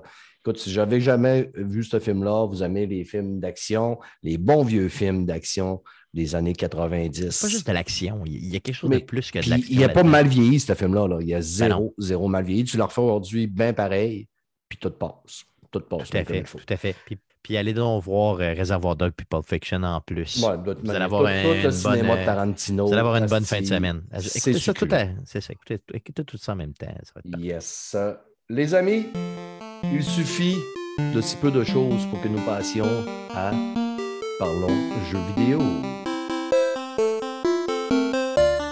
Côté jeux vidéo, les amis, cette semaine, le jeu euh, presque tant attendu, si fou, est sorti sur exclusivité PC et PS4, PS5, un jeu euh, développé par Slow Clap, un studio français a fait une controverse, euh, surtout du côté américain. Certains journalistes, euh, peut-être des critiques, je pense que c'est beaucoup de journalistes, quelques journalistes, pas beaucoup de journalistes, auraient dit euh, que c'était le studio français, pratiquement ben, tout que des blancs dans le studio, aurait fait de l'appropriation culturelle en ne faisant pas faire le jeu par des personnes d'origine chinoise, parce que c'est un jeu, on va le dire, d'arts martiaux, un jeu qui ressemble beaucoup à du style Bruce Lee, Kung Fu. J'ai pas le nom en tête de, de, de l'art martiaux qui est... euh, C'est- du kung fu, c'est du kung fu, clairement.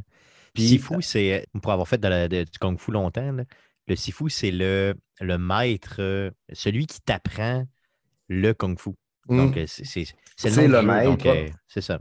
Donc, euh, il aurait fait de l'appropriation culturelle. Puis là, moi, je me disais, ben voyons, Carlis, à un moment donné, si je fais un jeu de boxe, je dois-tu devoir le faire faire par des Britanniques? Si euh, tout le monde, il va falloir que je sois britannique dans, dans- dans le studio?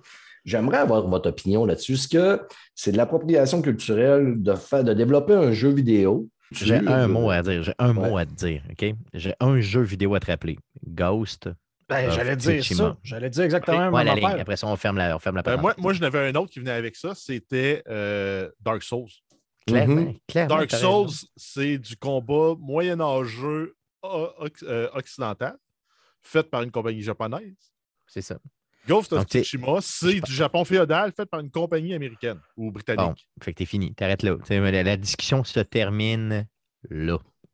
Fait que euh, je pense y, il y a du monde qui ont besoin de Ouais. créer de la controverse pour faire des gros ben, titres. pour puis vendre- Il y a du vendre, monde qui n'a pas ça. grand-chose qui se passe dans leur vie quand tu es obligé de trouver du trouble ailleurs. Tu sais, c'est- Ben, Ils ont-tu Ah. fait un faux pas magistral? Ils ont-tu dépeint quelque chose de ben, ils façon sont français. là. Je- C'est adéquat? Ouais, non, mais- Possiblement. ouais.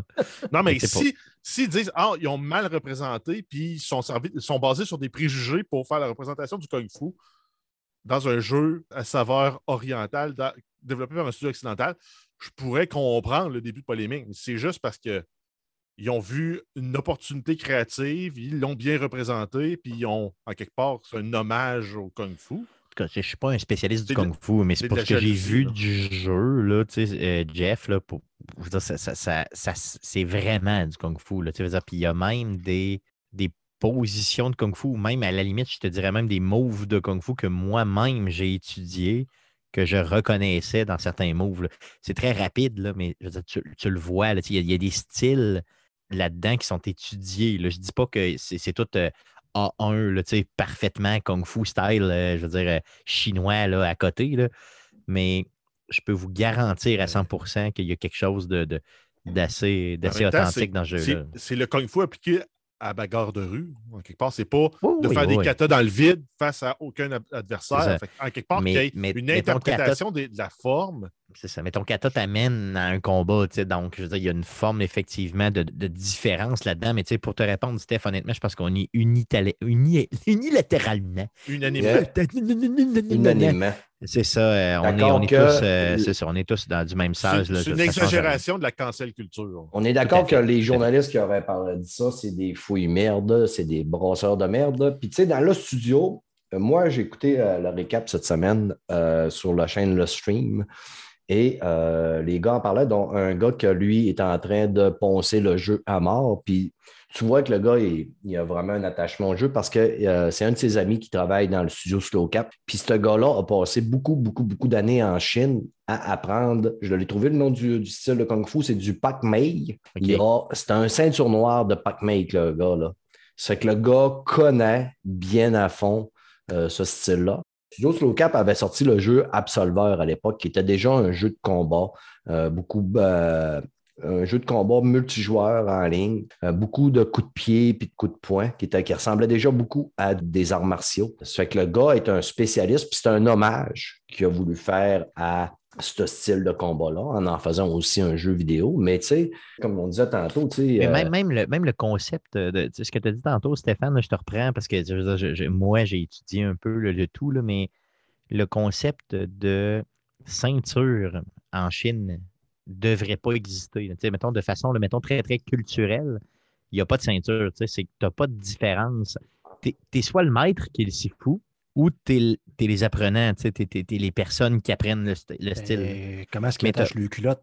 Mais ouais, t'as- t'as- t'as- tu perds tes culottes. T'en Ben, as pas de c'est- culottes. Mais c'est- t'as- t'as C'est une c'est ceinture, t'as bretelle une ceinture. verte, bretelle noire, Mais deuxième t'as- dan. non, mais pour le vrai, tu as une ceinture. Elle est noire, mais elle est noire par tradition. Elle est noire juste pour tenir tes culottes, mais elle n'est pas. Tout le monde a une ceinture noire. Donc, il n'y a, pas. Quand quand on parle de ceinture et tout ça, on parle de karaté, on parle de, de- de- du style japonais, on parle du style plus, plus mettons, euh, très, très dur et tout ça. Sais, on ne parle pas de ça. Quand on parle de Chine, on parle de Kung Fu, on parle d'un style qui est beaucoup plus fluide. On parle d'un style qui, est très bien représenté là-dedans, là, qui est même excessivement bien représenté là-dedans, dans ce, dans ce jeu-là, et qui n'a aucun rapport avec une structure établie. Tu apprends les choses, tu sais combattre, puis c'est tout. Genre, donc, c'est ce que j'ai aimé, moi, du style très traditionnel. Et si quelqu'un vous dit qu'il vous vend du kung-fu, même dans la vie là, de tous les jours, là, pas, pas dans un jeu vidéo, là, avec des ceintures, c'est un scam. C'est pas, pas vrai. Là. La, la- la voie traditionnelle du kung-fu n'a aucune division entre les gens. Tout le monde est pareil. Ouais. C'est toi qui décides la voie que tu y donnes. C'est tout. Moi, je- moi, j'essaie de comprendre, c'est où que tu sais, tu parlais, on, on fait honneur à quelque chose, on célèbre quelque chose.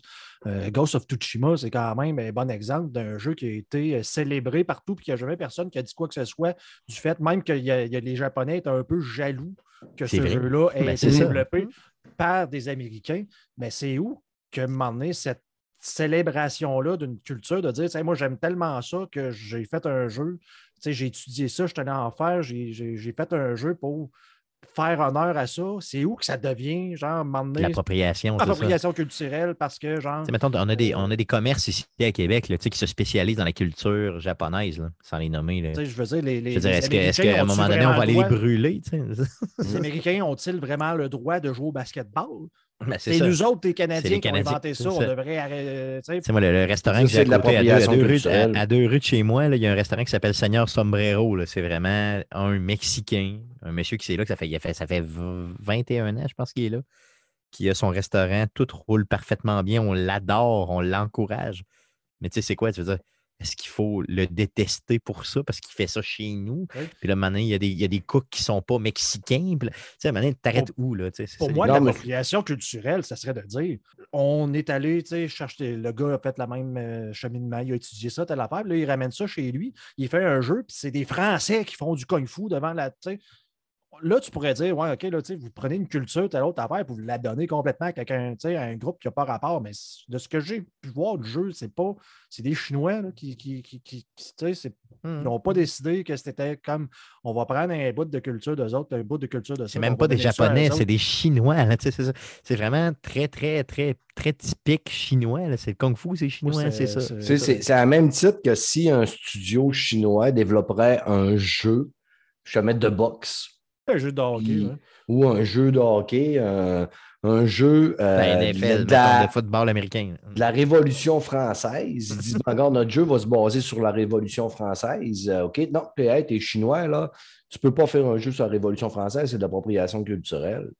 C'est c'est pour, c'est pour ça que c'était un non-sens. Puis, tu sais, que- puis, tu sais, là, comme je disais tantôt, il y, a, il y a du monde qui ont besoin de brasser de la merde pour faire des petits accrocheurs, faire euh, ramasser des tweets, puis euh, se faire voir, puis après ça, faire parler, puis blablabla.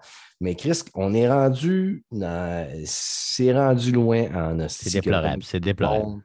Euh, c'est dégueulasse. Ça, ça m'énerve beaucoup. Puis le jeu, en plus, il cote quand même super bien. J'ai sorti la plupart des, notes. Là. Il cote, mettons, Game Nexus 9.5, tu sais, Game Green, Game Revolution. Sur, euh, mettons, euh, plein, plein de sites, il y en a 1, 2, 3, 4, 5, 6, 7, 8, 9, 10, 11, 12, 13, 14, 15 qui ont 9 sur 10, du 18 sur 20, du 8.5 sur 10, euh, 16 sur 20, c'est du 8 sur 10. Tu sais, Puis où ce qui commence à baisser, c'est Game Cult, 6 sur 10, Sac News, 4 sur 10, puis Jfinity, 4 sur 10. Puis je commence à avoir de la misère avec les notes, surtout les notes euh, quand le jeu vient de sortir, euh, le jeu n'est pas encore sorti. Parce que, tu sais, on va se le dire, là, bien souvent, c'est une personne qui teste le jeu. Puis lui, il va tester le jeu. Si lui, il n'aime pas ça, ben, il donne une note. Mais Chris, ça veut-tu dire que Mais tout le monde va trouver que c'est un Steph. 7 sur 10? Steph, c'est pour ça que chez nous, chez Arcade Québec, on ne donne pas de notes. Mm. Nous, on parle de notre appréciation à nous.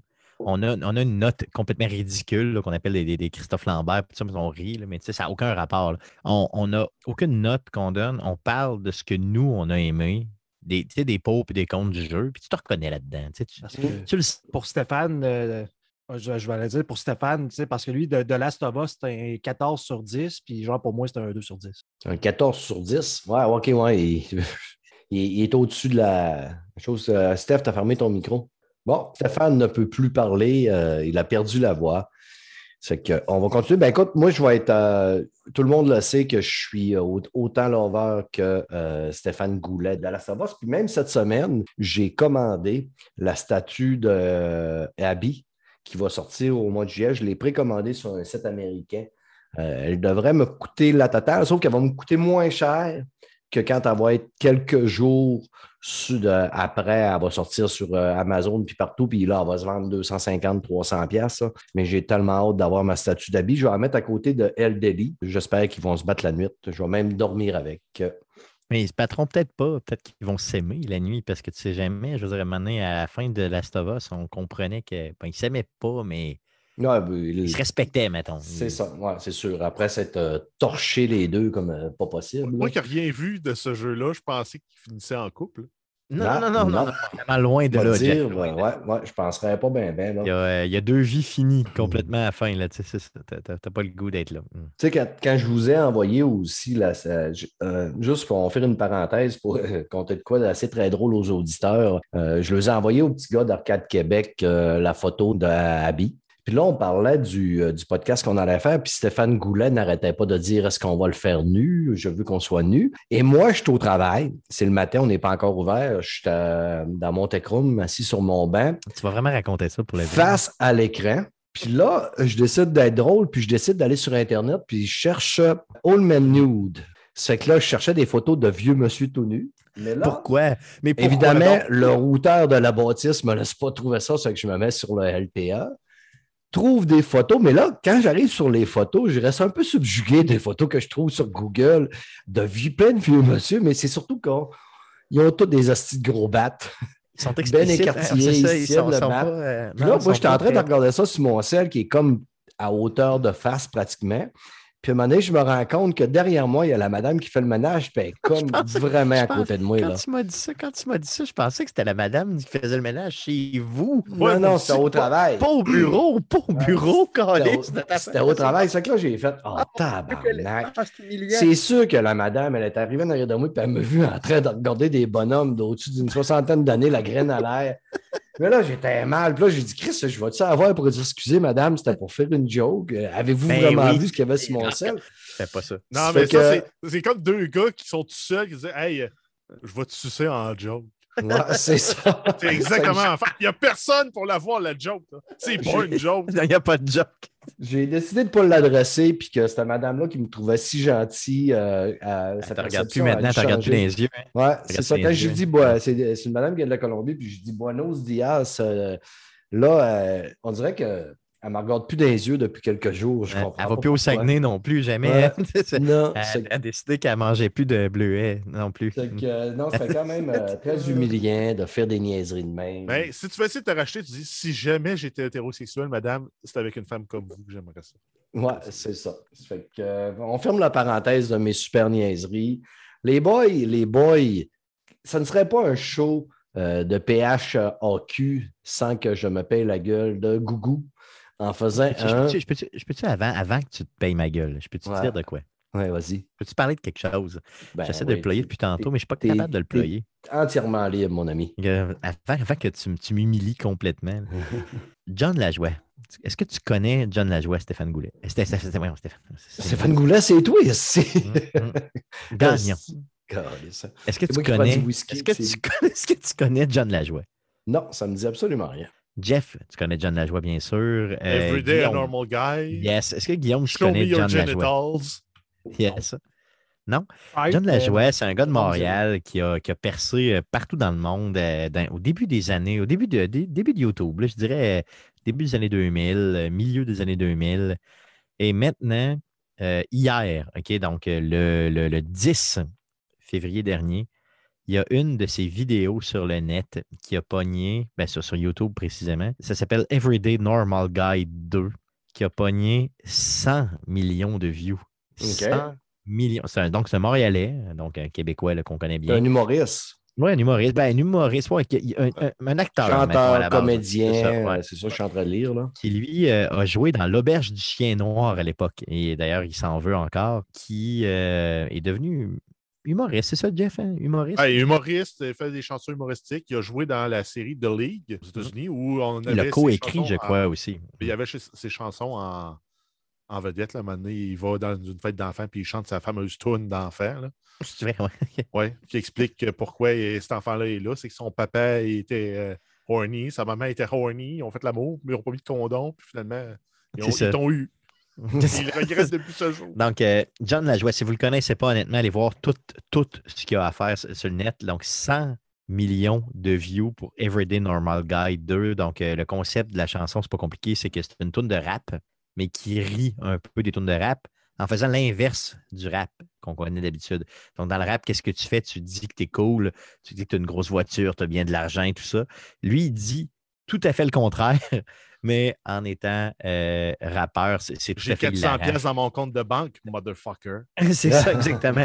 C'est des, des choses de même. Genre, mes parents En sont anglais. vraiment de bonnes personnes. Motherfucker. Tu sais, genre, c'est le temps ça. Et c'est très, très bon, très bon. Honnêtement, allez voir ça. Donc, John Lajoie, je, je tenais à le ployer pour le vrai. Mais, parce même- Récemment, là, il est passé euh, dans une série Last One Laughing. Je ne sais pas si vous avez vu ça. C'est une gang d'humoristes dans une pièce. Si tu ris, tu te fais éliminer. Puis le but, c'est d'être le dernier à rire. Mais tu as le droit de faire n'importe quoi pour faire rire les autres, tant que toi, tu ne te fais pas rire. OK. Mais il est passé là-dedans là, récemment. OK. Donc, Ben, allez voir écoute, ça. Jo- John Lajoie. Avec nos millions, que dis-je, nos milliards d'auditeurs, on va les faire monter sa cote d'écoute euh, de download à John Lajoie.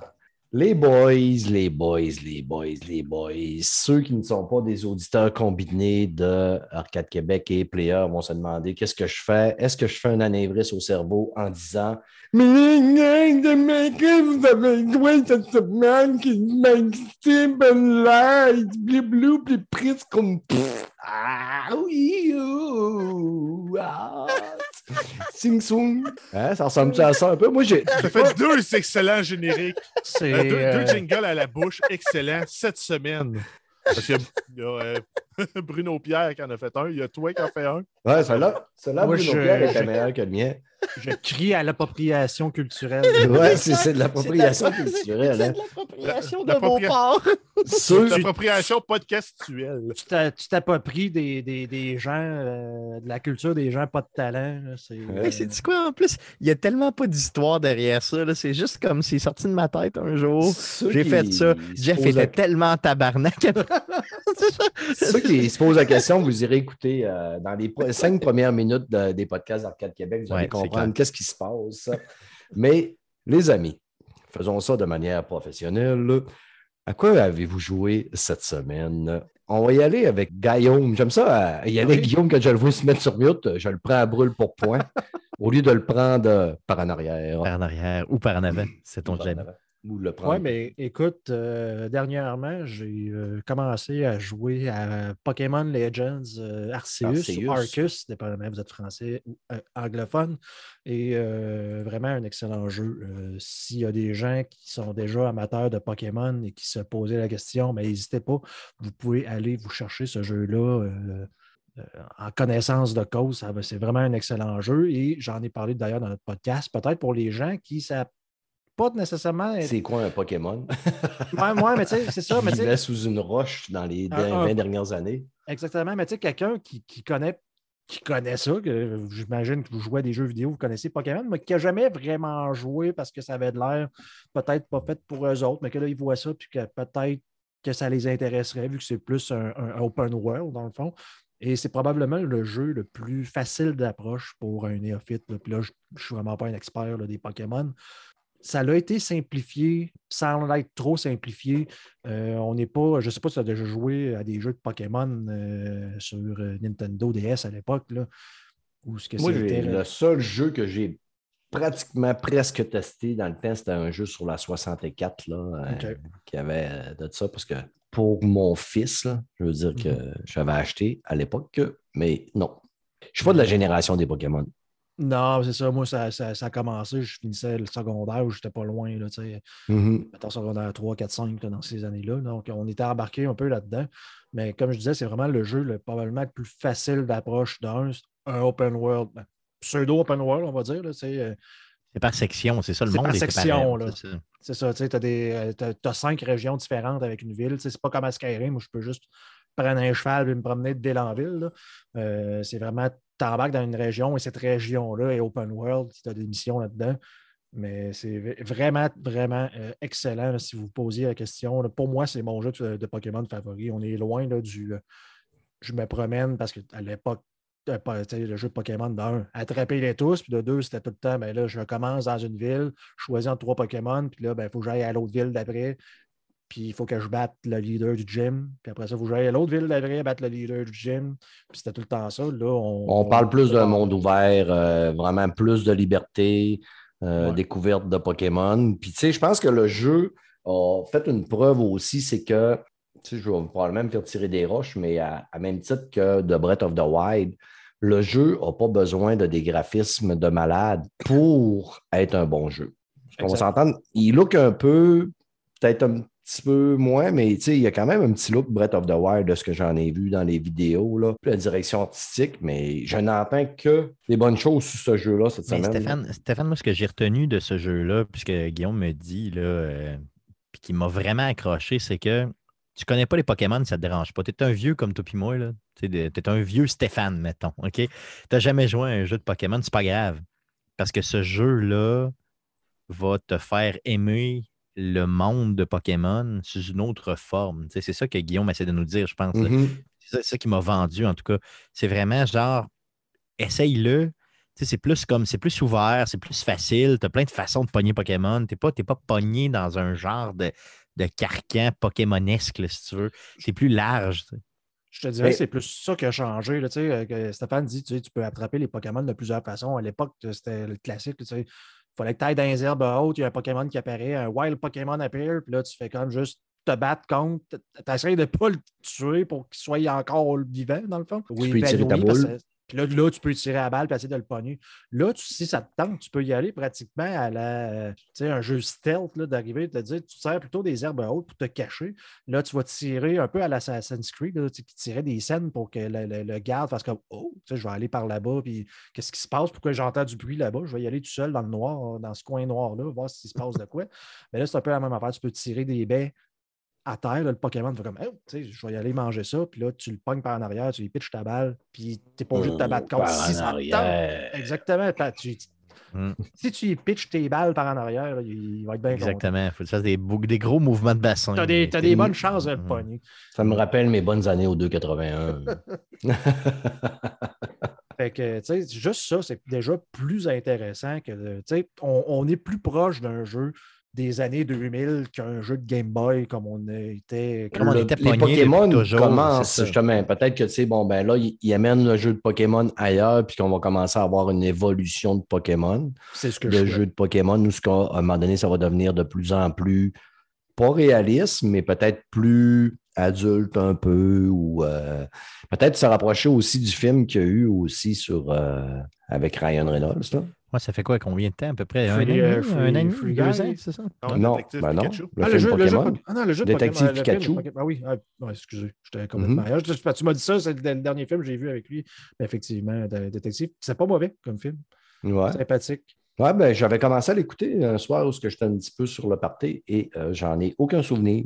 Ça fait que euh, je- un jour, je me l'en rappelé euh, sûrement. Ça fait que euh, Pokémon Arceus, euh, tout le monde l'aime beaucoup. Si vous avez une Nintendo, je suis pas mal sûr que vous êtes quand même un amateur de Pokémon, probablement. Moi, mon rêve, c'est d'avoir un jeu sur les Chim Pokémon. Est-ce que vous savez c'est quoi les Chim Pokémon? Nope. C'est dans, euh, Dans- South Park. Eh bravo, Guillaume, je t'aime. Tu es probablement l'être le plus intelligent sur ce podcast-là parce que tu connais South Park, qui est une culture incroyable de South Park. Dans South Park, à un moment donné, ils ont fait un épisode où ce qui se marrait des Pokémon. Puis ce qui était écrissement drôle, c'est qu'à un moment donné, la femme à Randy, elle rentre dans le salon, il est assis devant la télé, puis elle dit C'est quoi t'écoutes il dit, je ne sais pas c'est quoi, c'est vraiment pas bon, mais je ne sais pas pourquoi je ne suis pas capable d'arrêter de l'écouter. Puis là, c'est une émission sur les Chim Pokémon. Il nomme les Chim Pokémon. Puis là, tu sais, là, il nomme des Bulba, des gens. C'était comme des imitations de rien, hein. Bulbazar. Top, il y en a un qui s'appelle Chaussure. Il y en a un qui c'est un soulier. Puis là, écoute, les enfants sont tous addicts de ça. Puis là, ils s'aperçoivent que c'est les Japonais ou les Chinois. Ils font comme hypnotiser les enfants avec cette, cette série-là pour, mettons, que les enfants euh, essayent, euh, deviennent le guerrier. Puis là, tu as. Randy qui s'en va en Chine pour pouvoir euh, confronter le premier ministre. Puis tout euh, se résume à les Chinois, eux autres, pour se débarrasser des Américains, c'est le dire ah, ah, toi, toi, toi, toi, moi, petit pénis, toi, gros pénis, toi, américain, toi, gros pénis. Que là, deux fois, ils arrivent là-bas, hey, qu'est-ce que vous faites? Ah, ben oui, c'est vrai, merci beaucoup, puis ils s'en vont. Mais en tout cas, c'est hilarant. Mais si un jour, il y a un jeu sur les Chim Pokémon, euh, je vais être preneur. Ça me ferait même racheter une Switch. Ça fait que on va passer avec euh, Jean-François Dion. Ouais, ben, je suis pas original parce que moi, dans la dernière année, le jeu dans lequel j'ai mis le plus d'heures, ça reste Escape from Tarkov. Que C'est tu ne joues qu'à Escape from Tarkov. Quand j'ai la, la- la force mentale, je joue à, à Escape from Tarkov. Parce Ouais, qu'il y a hein. vraiment un niveau de souffrance. Sinon, il est dans son garde-robe puis il pleure. Un niveau de souffrance, en fait, quand tu joues, tu peux jouer un rôle d'un scavenger. Donc, tu, tu rentres dans un raid avec un équipement aléatoire. Si tu survis, tout ce que tu as réussi à ramasser, tu le gardes. Si tu meurs, c'est pas grave. Ça, c'est easy. Il y a du plaisir à avoir là parce que tu dis, bah, je vais risquer.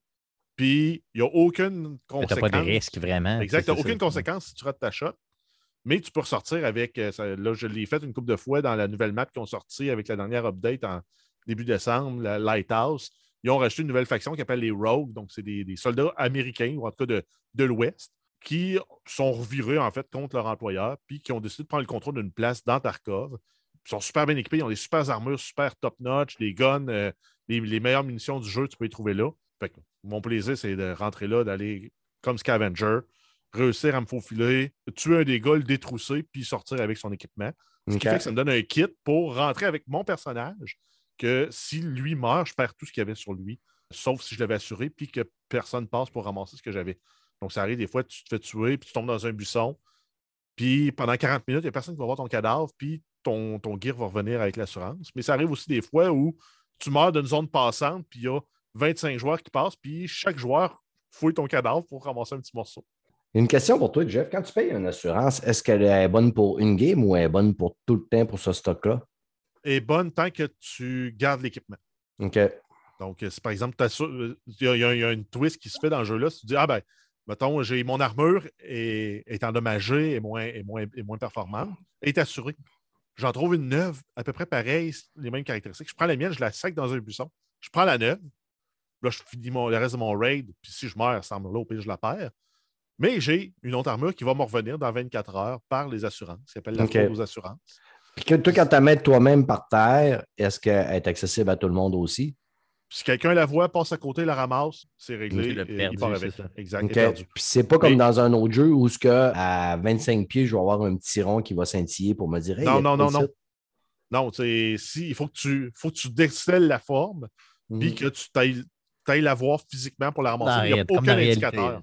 Aucun indicateur qui te dit euh, que c'est un objet ou que si tu veux être sûr, sûr, sûr de ne pas te faire avoir, tu le prends, tu le lances dans l'eau parce que dans ce jeu-là, on ne peut pas aller dans l'eau. Je t'écoute parler souvent euh, à tous les semaines, justement, sur Arcade Québec de ce jeu-là, puis je me dis, je ne serais pas capable, je ferais une crise de cœur. Si que ça doit être stressant que le corps. Ah ben, je vais te dire, là, j'arrive à 500 heures de jouer et je commence à me débarrasser de ce qu'on appelle le Gear Fear. Le Gear Fear, c'est accumule du, gui- de, de l'équipement vraiment hot, vraiment performant. Puis tu ne veux pas l'utiliser parce que tu as peur de le perdre. Ben, c'est Mhm. ça. J'ai parlé. euh, C'est drôle que tu dises ça, Stéphane, parce que j'étais dîner avec un collègue de travail aujourd'hui, aujourd'hui même, OK? Et il me disait, tu sais, Chris, euh, Jeff, il parle tout le temps de, de, de Escape from Tarkov. Fait que je pensais qu'il allait me dire, c'est trop, il parle tout le temps de ça. Puis il m'a dit, Hey man, je serais pas capable de jouer à ça. C'est ben trop. Je je fais ben trop d'anxiété pour jouer à ça. Il m'a dit exactement la même chose que toi. Fait que je trouve ça drôle parce que dans la même journée, deux personnes me disent la même chose. Tu sais, c'est drôle que Jeff, tu dises comment, genre, te débarrasser. de- Tu vas devenir un psychologue de, de, de- Non, mais vidéo, parce qu'au début, c'est vraiment un effort incroyable pour dire Hey, je vais aller dans un raid, je vais finir par réussir à tuer un joueur, ramasser son équipement, sortir avec. La première fois que tu fais ça, tu, tu capotes. Là, ça te prend une demi-heure parce que t'es lourd, t'es pesant, ton bonhomme n'a pas de force parce que oui, il y a des éléments d'RPG Ouais, c'est- pas facile là, comme Là, dans les autres jeux vidéo. parce que là, là- c'est pas- c'est pas- Parce c'est que là, tu as 70 kilos de stock sur toi, puis il faut que tu marches, là, il faut que tu traverses la carte au complet, qui fait, euh, mettons, souvent, là, la carte que tu joues le plus souvent en, en commençant, c'est la, carte Shoreline. D'un côté à l'autre, je pense que c'est 4 km et demi. Mhm. Ben, si tu tues quelqu'un au début, puis tu ramasses tout son stock, ben, le 4 km et demi est long. Ça me rappelle de Division, justement, quand tu étais dans la, la La Dark Zone. Zone, puis exact. que là, tu ramassais du bon stock, puis il fallait que tu te rendes à l'hélicoptère pour pouvoir extraire le stock, puis on venait nerveux que le calice. Là. Puis là, tu avais des joueurs qui s'approchaient, sont-ils hostiles, sont pas hostiles, on se fait attaquer. Hey, Astigenet, là, en sueur. Ben, là. si tu es, si capable de faire des placements boursiers ou gérer tes placements à toi, tu peux jouer à Tarkov parce qu'en quelque part, une perte. non, mais si tu dis, hey, je rentre dans un raid, je trouve un objet. Je- Dans le jeu-là, entre autres, des cartes graphiques, parce que tu peux te monter une carte, une, une ferme de Bitcoin. Tu trouves une carte graphique, ça vaut cher, une carte graphique dans le jeu. 500 000 roubles. Mais si tu, tu la trouves, puis tu meurs avant de sortir, tu l'as, en fait, tu l'as jamais eu, cette carte graphique. Ouais, c'est ça. jamais été à toi. Fait qu'il faut à un moment donné que tu fasses la paix avec ça. Non, ouais. Puis le fait que tu te dises, ben, si je meurs, c'est pas grave, je vais faire deux runs de scab, je vais me ramasser un demi-million de roubles, je vais être capable de me remonter un kit pour repartir. Mais tu sais, tu disais jouer à la bourse. Moi, la seule bourse avec laquelle j'ai joué, c'est celle-là à ma mère quand je m'habillais avec les robes à ma soeur. Puis elle me disait tout le temps Laisse ma bourse tranquille. Ou ta Ben, si bourse, placements simplement la- ta, ta- ta- ta- ta Ouais. propre bourse. Ah, tu- la, propre bourse. Ben, si tu fais des placements boursiers, puis tu dis, ah, mais l'action vient de dropper, je viens de perdre la moitié de mon argent, tu n'as rien perdu encore. La perte se- s'effectue au moment où tu retires l'argent. Si tu ne retires pas l'argent puis le marché remonte, Ouais, ouais. C'est vrai. C'est vrai. T'as bien raison, mon beau Jeff. Mais Euh, quand mon esprit mental est trop, est trop faible, ou je, je me dis, j'ai pas assez de temps pour jouer, j'ai découvert un mini-jeu à 3 pièces sur Steam qui est encensé par les critiques depuis les dernières semaines, qui est euh, Vampire Survivors. Donc, c'est un jeu en top-down où tu te trouves des, des- des perks pour t'améliorer, puis ton but, c'est de tuer des ennemis, puis ton personnage attaque tout seul basé sur des cooldowns, des portées, puis des, des patterns, puis ton but, c'est juste de tuer des ennemis, monter de niveau, tuer des ennemis. C'est comme jouer à Pac-Man, Sauf qu'au lieu de juste dire je ramasse un petit, des, des petites pastilles, je ramasse un moment des pastilles qui me permettent de manger des fantômes, tu as une, autour de montée- une en puissance quasi infinie dans le jeu. Là. T'as Ok. 60 les, les 60 premiers niveaux, tu vas monter en puissance, puis après, ben, pas de chance pour comprendre ce qui se passe à l'écran parce que ton bonhomme, il tue tout. OK. Le jeu est tellement visuellement de base, les mécaniques sont vraiment de base, mais le jeu est addictif. Là. Au maximum, tu dis, ah, j'en fais une dernière. Mhm. Après la huitième dernière, euh, c'est la vraie dernière à un moment donné. Ils ont compris le concept. Yes. Et allons-y avec Gougou. Gougou? Je t'ai entendu parler. T'aimes ça qu'elle s'appelle Gougou, mon Ouais? J'adore ça. Maintenant, j'ai comme l'anus qui frétille. Oui, on va te frétiller puis on va te titiller, mon ami. Mais on va s'astiner, mon, mon chum, parce que toi, tu joues, si je ne me trompe point, à Rainbow Six Extraction. et Ben oui, c'est mon jeu. Que... Oui, c'est le, le jeu que je voulais te parler, justement. Ben, je sais. Je l'ai commencé avec un petit jeu un peu cheapo, mais oui, vas-y Ouais, avec vas- ça. vas-y, vas-y avec ton chipo en premier. On ne sait pas, ça s'appelle Candleman, un jeu sorti en 2017 qui vaut genre 10$ un peu partout, là, puis qui est même à rabais présentement, je pense, sur euh, Xbox, à genre quelque chose comme 3$. là. C'est un jeu dans lequel tu joues une chandelle. Et j'ai été interpellé par ce jeu-là parce que dernièrement, oui, pendant la pandémie, j'ai commencé à faire des chandelles. Eh Oh. oui, des chandelles en forme de, de- de- de choses, de jeux vidéo, de choses de Star Wars, peu importe. Honnêtement, le jeu, il est trippant. Pour le vrai, euh, sans joke, 75 sur Metacritic, euh, très, très, très cool comme jeu. Un jeu dans lequel on va jouer simplement avec la lumière. Donc, un platformer, euh, en, mettons, 2.5D, dans lequel tu vas jouer avec la lumière. Tout ce que tu fais, c'est que des fois, tu crains que la flamme, pour euh, avoir moins d'ennemis autour de toi ou, mettons, régler des problèmes. Tu sautes, tu te promènes. Très cool comme jeu, très le fun. Je n'ai pas encore passé tout à fait. Peut-être qu'il y a une durée de vie de quoi? Peut-être 4 heures ou 5 heures. C'était vraiment mauvais comme moi. là. Mais très, très cool. Honnêtement, pour le vrai, disponible sur PC, sur PlayStation et sur Xbox. Euh, sinon. euh, Rainbow Six Extraction. ouais, même sur Switch ça? en passant, excuse-moi, Candle, Candle, Candleman, c'est aussi sur Switch. Rainbow Six Extraction, j'ai joué 40 heures dans les trois dernières semaines. Chris, quand même. Là. Et je n'ai jamais joué à un jeu en ligne autant que ça. Ça m'est jamais arrivé de ma vie, là. même pas une seule fois. Jamais. C'est la première fois. Il a fallu que je prenne 40 ans pour jouer 40 heures à un jeu euh, en ligne comme ça. Quand j'ai vu la prémisse de ce jeu-là, je me suis dit c'est une vidange, puis je m'en calisse. C'est clairement ce que je me suis dit, OK? Mhm. Mais, mais, OK, il y a deux choses qui m'ont accroché sur ce jeu-là. Premièrement, la première chose, c'est que c'est pas du PVP, c'est du PVE. Donc, c'est du player versus l'environnement Mhm. et non du player versus d'autres personnes. Donc, les seules personnes qui peuvent être toxiques avec toi, c'est les deux autres personnes que tu peux avoir dans ton squad pour aller dropper les fameux ennemis, puis tu sais, aller. Donc, il- tu dois absolument te, te monter une équipe de deux autres de tes amis pour monter là-dedans. Donc, c'est pas déjà. Déjà là, c'est pas quatre, c'est pas trois autres amis que tu as allé chercher. C'est juste deux autres amis au maximum. Donc, déjà là, c'est pas pire. c'est plus facile à aller chercher quand tu as 40 ans ou plus, là, ou même 30, 30 ans ou plus. Trois autres amis, ça commence à être tough là, tu sais, à faire ça, tout ça ensemble. Et là, on a joué ensemble. Jeff et moi, on a joué. On a joué avec JB aussi, qui est un des collaborateurs d'Arcade Québec depuis déjà quelques, semaines. On a eu du fun à côté, OK? Vraiment beaucoup de plaisir. Pourquoi? Parce que le jeu te récompense de façon extrême quand tu joues en équipe. Donc, même quand tu joues avec des joueurs que tu connais pas, puis j'ai essayé deux, trois games juste pour le fun de même, pour Arcade Québec, là, pour en parler, les gens sont respectueux et veulent que tu arrives avec un résultat parce que ça va les payer en termes d'XP, ça va les payer en termes de, de, vise en jeu, ça va les payer de façon complète et même pour l'expérience de jeu, ça va être trippant. Donc, pour ceux qui n'ont pas joué au jeu, c'est assez simple. hein. C'est vraiment. Donc, c'est un first person dans lequel tu arrives dans une map très, très, très conscrite. Et tu as un premier environnement qu'il faut que tu claires avec une mission. Et là, tu as un deuxième environnement. Tu passes par un SAS, donc vraiment un espace étroit, dans lequel tu vas ouvrir le deuxième environnement qui est aussi très étroit, dans lequel tu dois avoir une, deuxième mission à faire. Et là, tu en as une troisième à faire après coup, du même principe. Et à toutes les missions, tu peux t'extraire à tous les coups. Donc, tu peux décider, OK, j'abandonne, j'ai pas, assez d'énergie, j'ai pas assez de ressources, je m'en vais, je prends la- l'avion, puis je, je décrisse d'ici. Sinon, tu restes là et tu continues. Et ça va donner juste plus d'XP, plus de, plus, plus de, tout, là, si, vous, voulez, dans le jeu. Le jeu te récompense de travailler en équipe et le jeu te récompense de prendre une décision qui est intelligente, qui, qui fait que tu n'es pas obligé d'aller au bout de la chose pour avoir des récompenses qui vont vraiment t'aider à continuer à monter tes personnages et à avoir du meilleur gear dans le jeu. Donc, ce jeu-là est très, très bien balancé dans ce genre-là. Par contre, c'est un jeu qui est très. Qui est en first person, mais qui n'est pas un shooter, je veux dire, euh, tu sais, genre de débile dans lequel tu arrives et tu tires partout. C'est vraiment un shooter tactique. Donc, de là, la licence Tom Clancy's. tu sais. On est vraiment dans le shooter très, très euh, tactique dans lequel il faut prendre notre temps, étudier les environnements, regarder quel type de stratégie on devrait faire. Idéalement, se parler en équipe pour être capable de voir quel type de stratégie on va faire.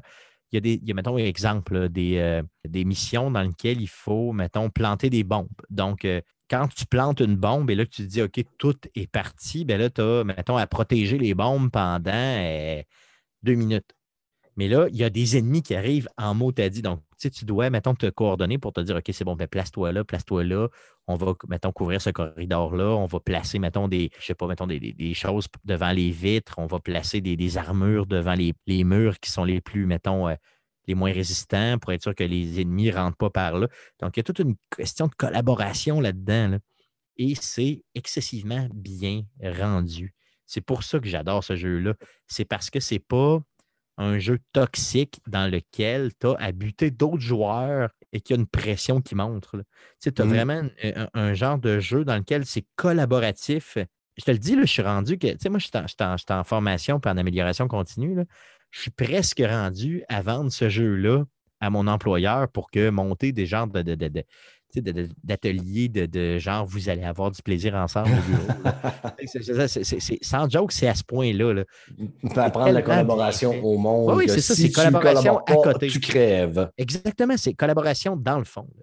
C'est pour ça que j'adore ça. Mais je, je comprends Ben, que tu aimes peut-être moins le jeu, c'est ça? Quand, quand je t'écoute, je me dis, j'ai peut-être pas donné assez de chance au jeu parce que moi, j'ai décroché très, très, très, très rapidement au jeu parce que je me suis dit, la redondance va être extrême, très vite atteinte dans ce jeu-là. Là. C'est, Chris, après quatre games, je trouvais déjà ça très redondant. Arrive à une place, c'est tout le temps la même affaire, les mêmes ennemis en plus, là, pratiquement. Là. Euh, rien que, il y en a qui sont à quatre pattes puis qui ont euh, un champignon sur le dos qui grossit. Il y en a qui Ouais. sont euh, sur deux pattes, il y a de la glu partout. Par contre, quand je t'écoute, je revois le côté OK un petit peu plus parce que au début, justement, tes agents n'ont rien.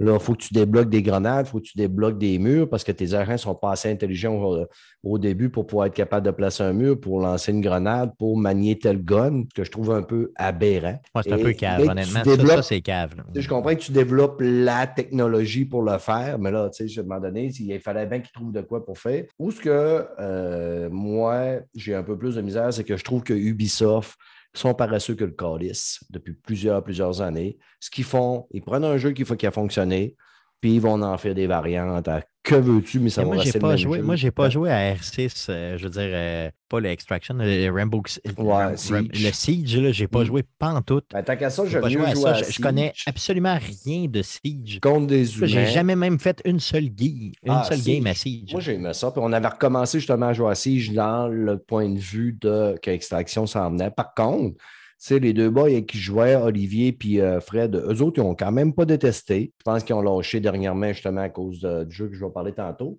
Mon gros problème, c'est ça, c'est que, tu sais, à un moment donné, c'est toujours la même crise de game. Ouais, c'est vrai que c'est répétitif, Avec de l'autre, on met de la Mm. peinture sur d'autres choses, puis on va te faire semblant que c'est un nouveau jeu. Mais peut-être parce que j'ai pas joué à Siege avant. pour c'est ça, exactement. C'est Quelqu'un- tout à fait nouveau. Quelqu'un qui a jamais joué à Assassin's Creed, euh, mettons, Origin Odyssey, arrive sur Valhalla, il va capoter, il va dire Chris, Ah oui, c'est complètement insane ce jeu-là, puis je vais le comprendre. Mais quelqu'un qui a fait Origin, qui a fait Odyssey, il arrive à Valhalla, il y a des gens. Ben, La chose, les le- gros le- mordus, là. le gros changement que j'ai qui m'a été expliqué entre, mettons, Siege puis euh, Extraction, c'est que quand tu perds un opérateur dans Extraction, tu le perds pour le vrai. Ouais, c'est ça. Il est mort, mort, mort. là. Et il faut que tu ailles le rechercher avec le reste de ta squad pour être capable de non seulement récupérer ton XP, mais en plus récupérer le personnage lui-même. Sinon, il est mort pour toujours. Ça. Donc, ça, c'est, ça, c'est grave. c'est, Mm. C'est le bout. T'as un un peu, sentiment d'importance de faire plus attention. Mais ce que j'ai pas aimé, moi, c'est que, tu sais, à un moment donné, tu arrives à un certain endroit, là, l'alerte est donnée, mais Chris, t'as pas de place à te bouger, puis ça arrive de tous les bords, tous les côtés, tu te vires de bord. Euh, les dégâts sont extrêmes. Euh, tu viens pour healer quelqu'un, Ouais, tu n'es pas mais- capable de le healer parce que Chris, à un moment donné. Ben non, ben non. Non, mais je comprends, je comprends, mais j'ai vécu ça au début, mais c'est quoi? Le truc là, dans le jeu, c'est de clearer la map au début. Ouais. Donc, ce qu'il faut que tu fasses, c'est que tu te parles, puis tu te promènes ensemble, les trois, les trois, les trois de la squad, là, pour ne jamais alerter aucun. Tu sais, c'est très stealth comme jeu. là. Mm. Donc, c'est très, très. Mettons, peux tu, pas, tu euh, te promènes. Non, c'est ça. Faut pas, faut pas que tu te fasses découvrir. là, Jamais. Tu peux, tu peux pas face tanker un ennemi, là, comme on dit. Non, Jamais. ouais, Mettre en c'est ça. plein- debout dans le couloir comme tu fais dans Call of Duty, puis sheller comme Rambo. Là. Oublie ça. Là. Ça Tu arrive vas mourir, puis ton équipe va, va se faire wiper. C'est ça. Ce qu'il faut que tu fasses, là, moi j'ai fait une mission dernièrement, je l'ai faite seul, ok, parce que tu peux jouer tout seul. là. Je faisais des missions à super faciles, puis j'essayais de débloquer ce qu'ils appellent des studies, des, des, euh, des études dans le jeu, des gens de, de, mettons, des recherches. OK? Mhm. Donc, ça, ça donne de l'XP. Donc, je me suis dit, bah, pourquoi pas? Je suis seulement essayé. Tu sais, J'avais un 20 minutes là, tu sais, entre, deux, entre deux formations. Il ne faut pas dire que peu importe. Donc, euh, au bureau. Donc, je me suis dit, Tiens, je vais prendre ma pause, je vais faire ça. Donc, euh, j'arrive, euh, je fais, ça. Les deux premières missions, là, je les ai faites, j'avais toute, toute ma vie, c'était super facile et tout ça, mais j'ai pris mon temps, puis j'ai été d'un à l'autre, d'une mission, vraiment très, très, euh, très cool. Et la troisième mission, je l'ai un peu botché parce que là, donné, le temps arrivait, j'avais moins de temps, fait que je me suis dit, j'y vais un petit peu plus là. puis j'ai même pas fini la mission, puis ça a pris, mettons, une minute, j'étais mort. Donc, j'ai vraiment compris que ce qu'il fallait, c'est vraiment, tu y vas relax, tu tues les ennemis de loin. Il ne faut pas qu'ils te reconnaissent, il ne faut pas qu'ils te voient. Puis s'ils te voient, il faut que tu aies une bonne distance entre eux et toi. C'est parce que tu es vraiment, vraiment mauvais. là.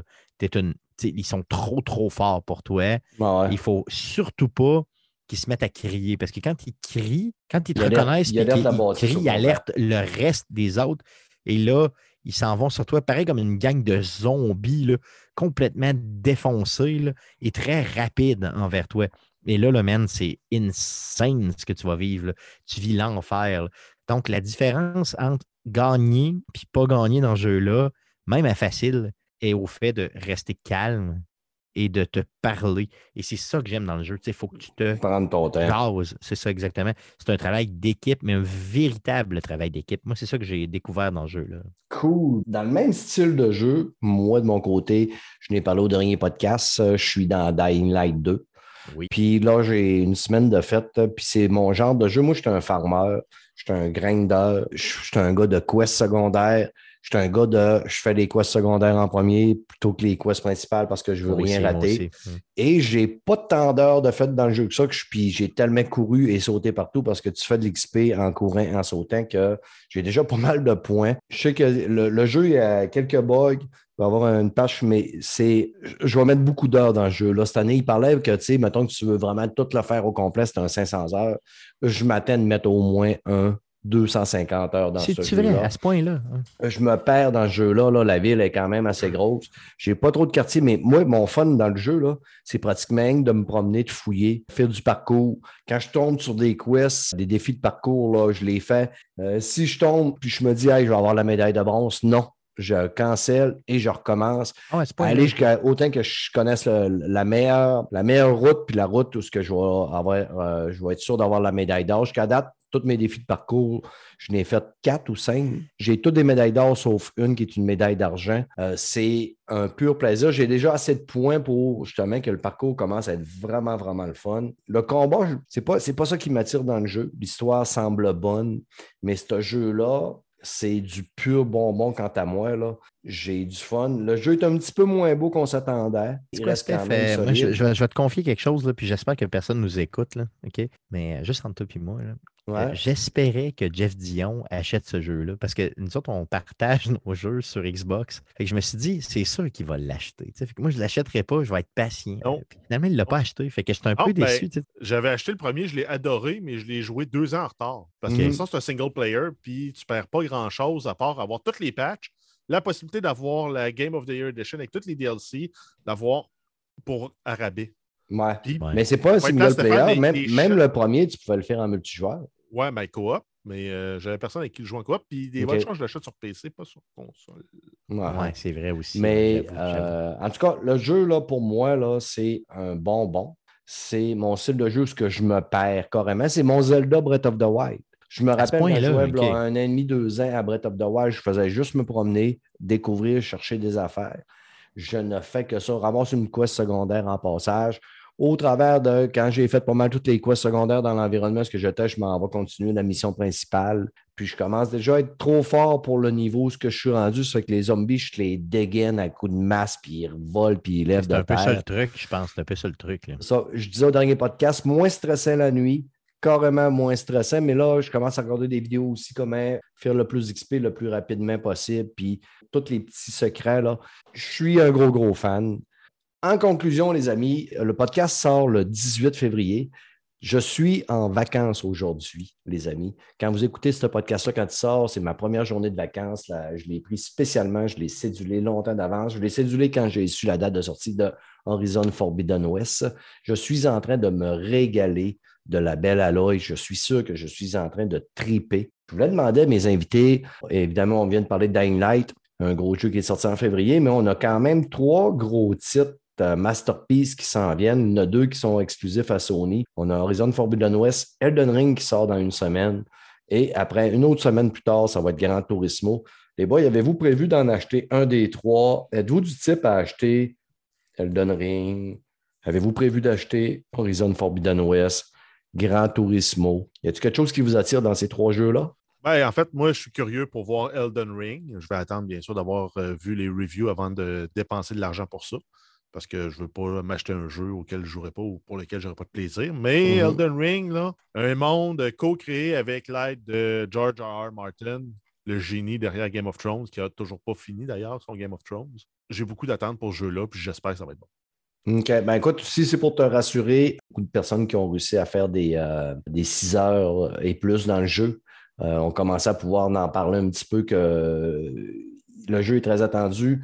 Euh, ça sent très, très, très, très bon du côté des critiques. Euh, je pense que c'est un jeu qui va ramener peut-être des gens qui étaient un peu futés des Dark Souls de ce monde, ou ce que c'est un jeu difficile. L'avantage de ce jeu-là, c'est que c'est un monde ouvert, c'est que si tu butes à un boss, dans Dark Souls, c'est que c'est un jeu de passage, c'est un couloir. Là. Quand tu arrives au boss, si tu ne passes pas ce boss-là, tu ne vas pas plus loin. Tandis que lui, ben, tu butes au boss, ben, je vais aller voir ailleurs, je vais continuer à faire leveler mon bonhomme, je reviendrai quand je serai plus fort. Dark Souls, ben, tu peux le faire quand même, aller continuer à revenir à aller leveler, mais tu vas refaire la même map, le même bout, tu vas le faire, puis tu vas le faire, tu vas le faire jusqu'au temps que tu level ton bonhomme, mais ça vient lassant parce que c'est toujours, toujours les mêmes bonhommes que tu te bats. Tandis que dans lui, un monde qui est quand même assez vaste où ce que tu vas pouvoir découvrir d'autres choses. Ça, que ça va être euh, vraiment un plus.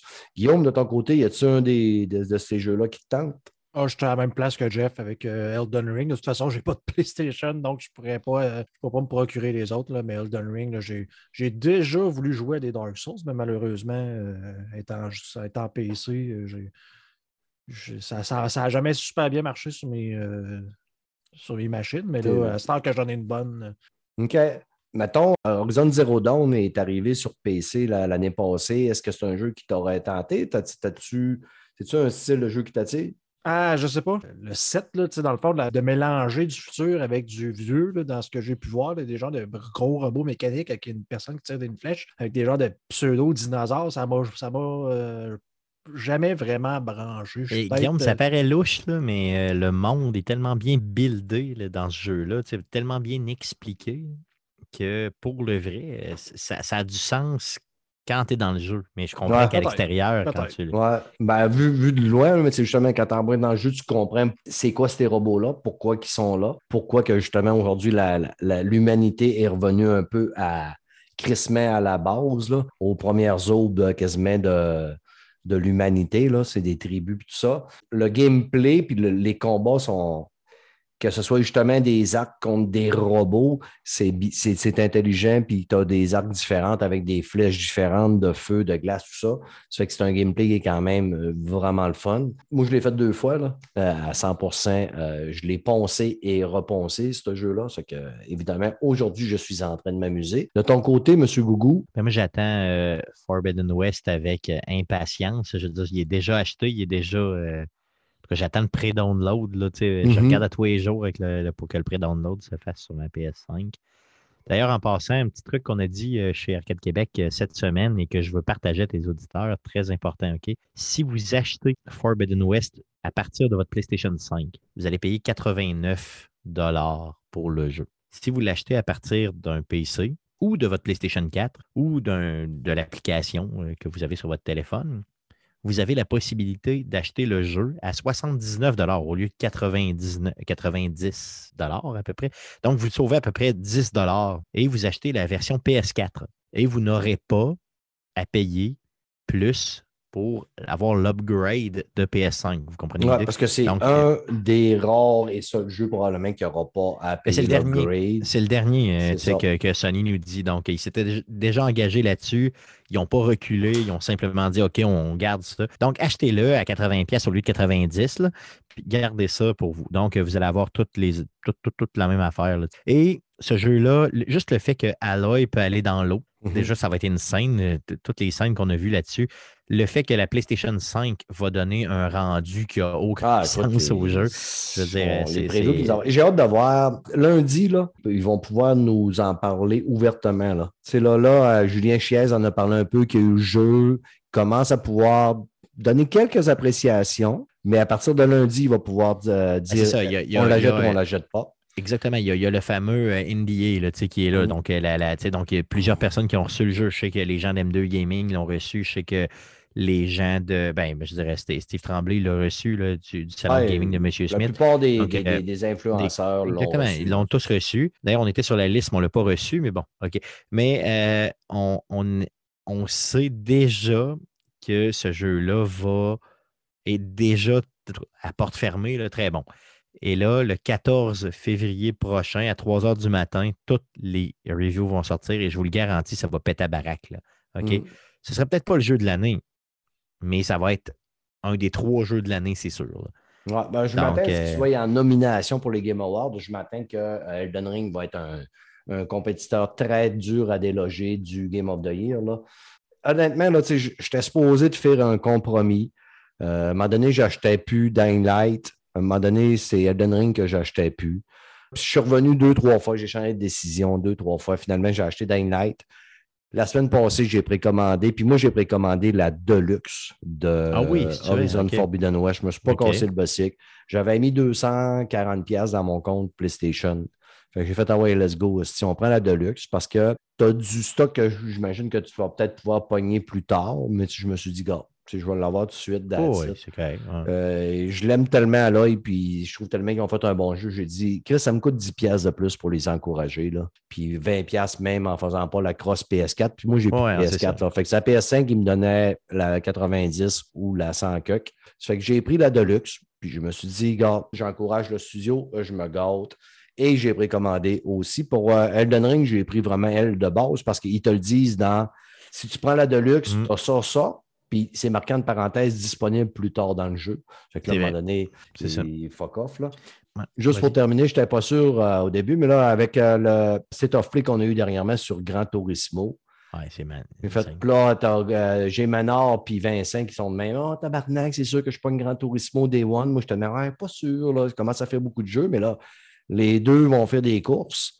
Puis, on... tu des courses. Ouais, puis je l'ai trouvé beau, le Gran Turismo. Là. Je l'ai trouvé beau à, à côté. Là. Ça fait qu'il y a des grosses chances aussi que je cède et j'embarque dans le Gran Turismo aussi. Il y a moins de chances que j'embarque dans Gran Turismo Day One, mais c'est sûr qu'Elder. Elder, mais c'est c'est parce que je sais pas.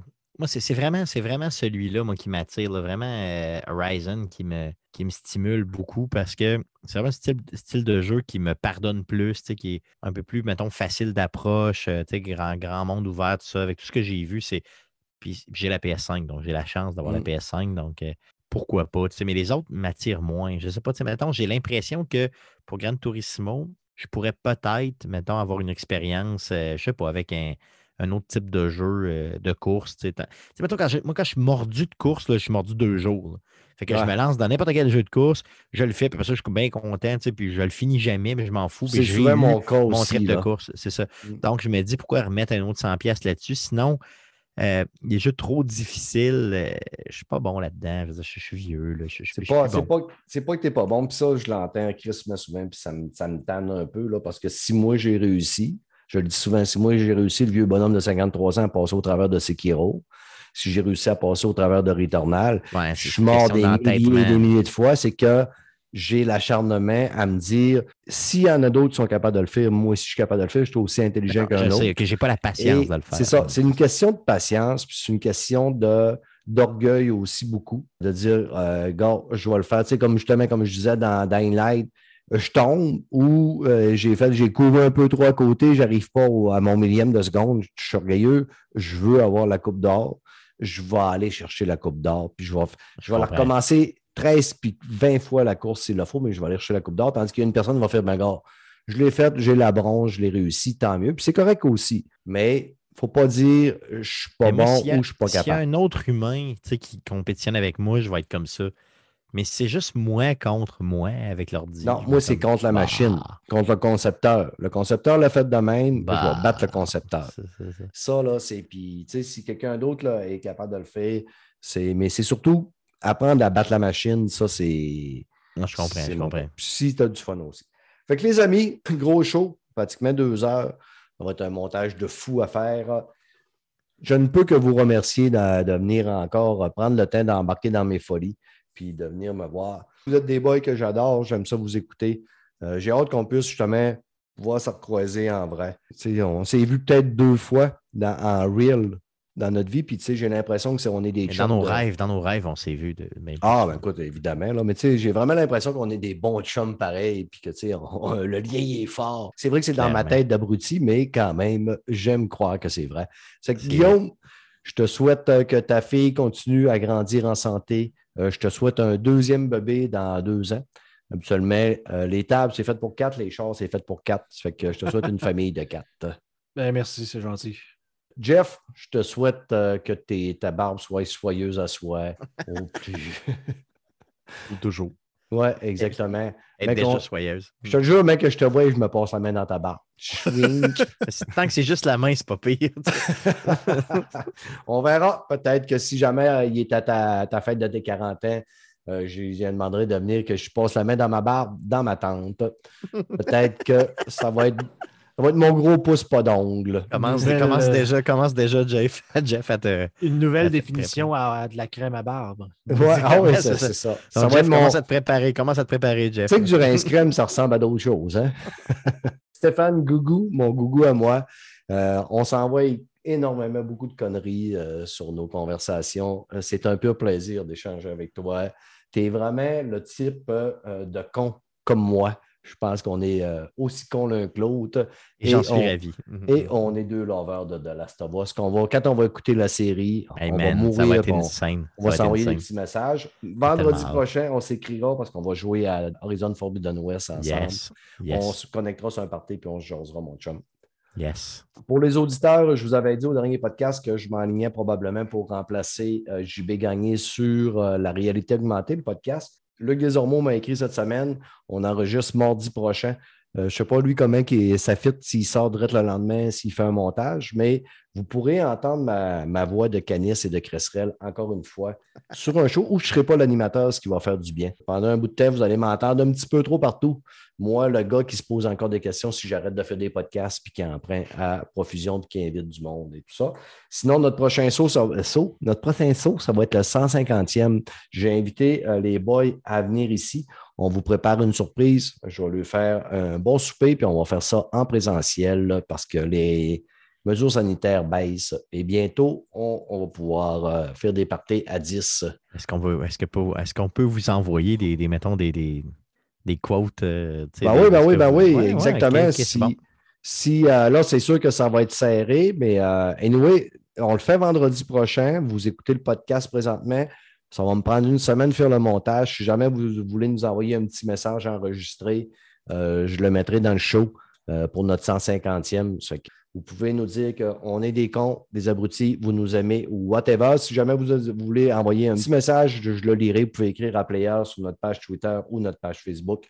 Sur toutes ces belles paroles, je m'en vais fumer un asti gros balleur et écouter The Legend of Vox Machina. Parce que Jeff euh, m'a euh, craqué. Salut les amis.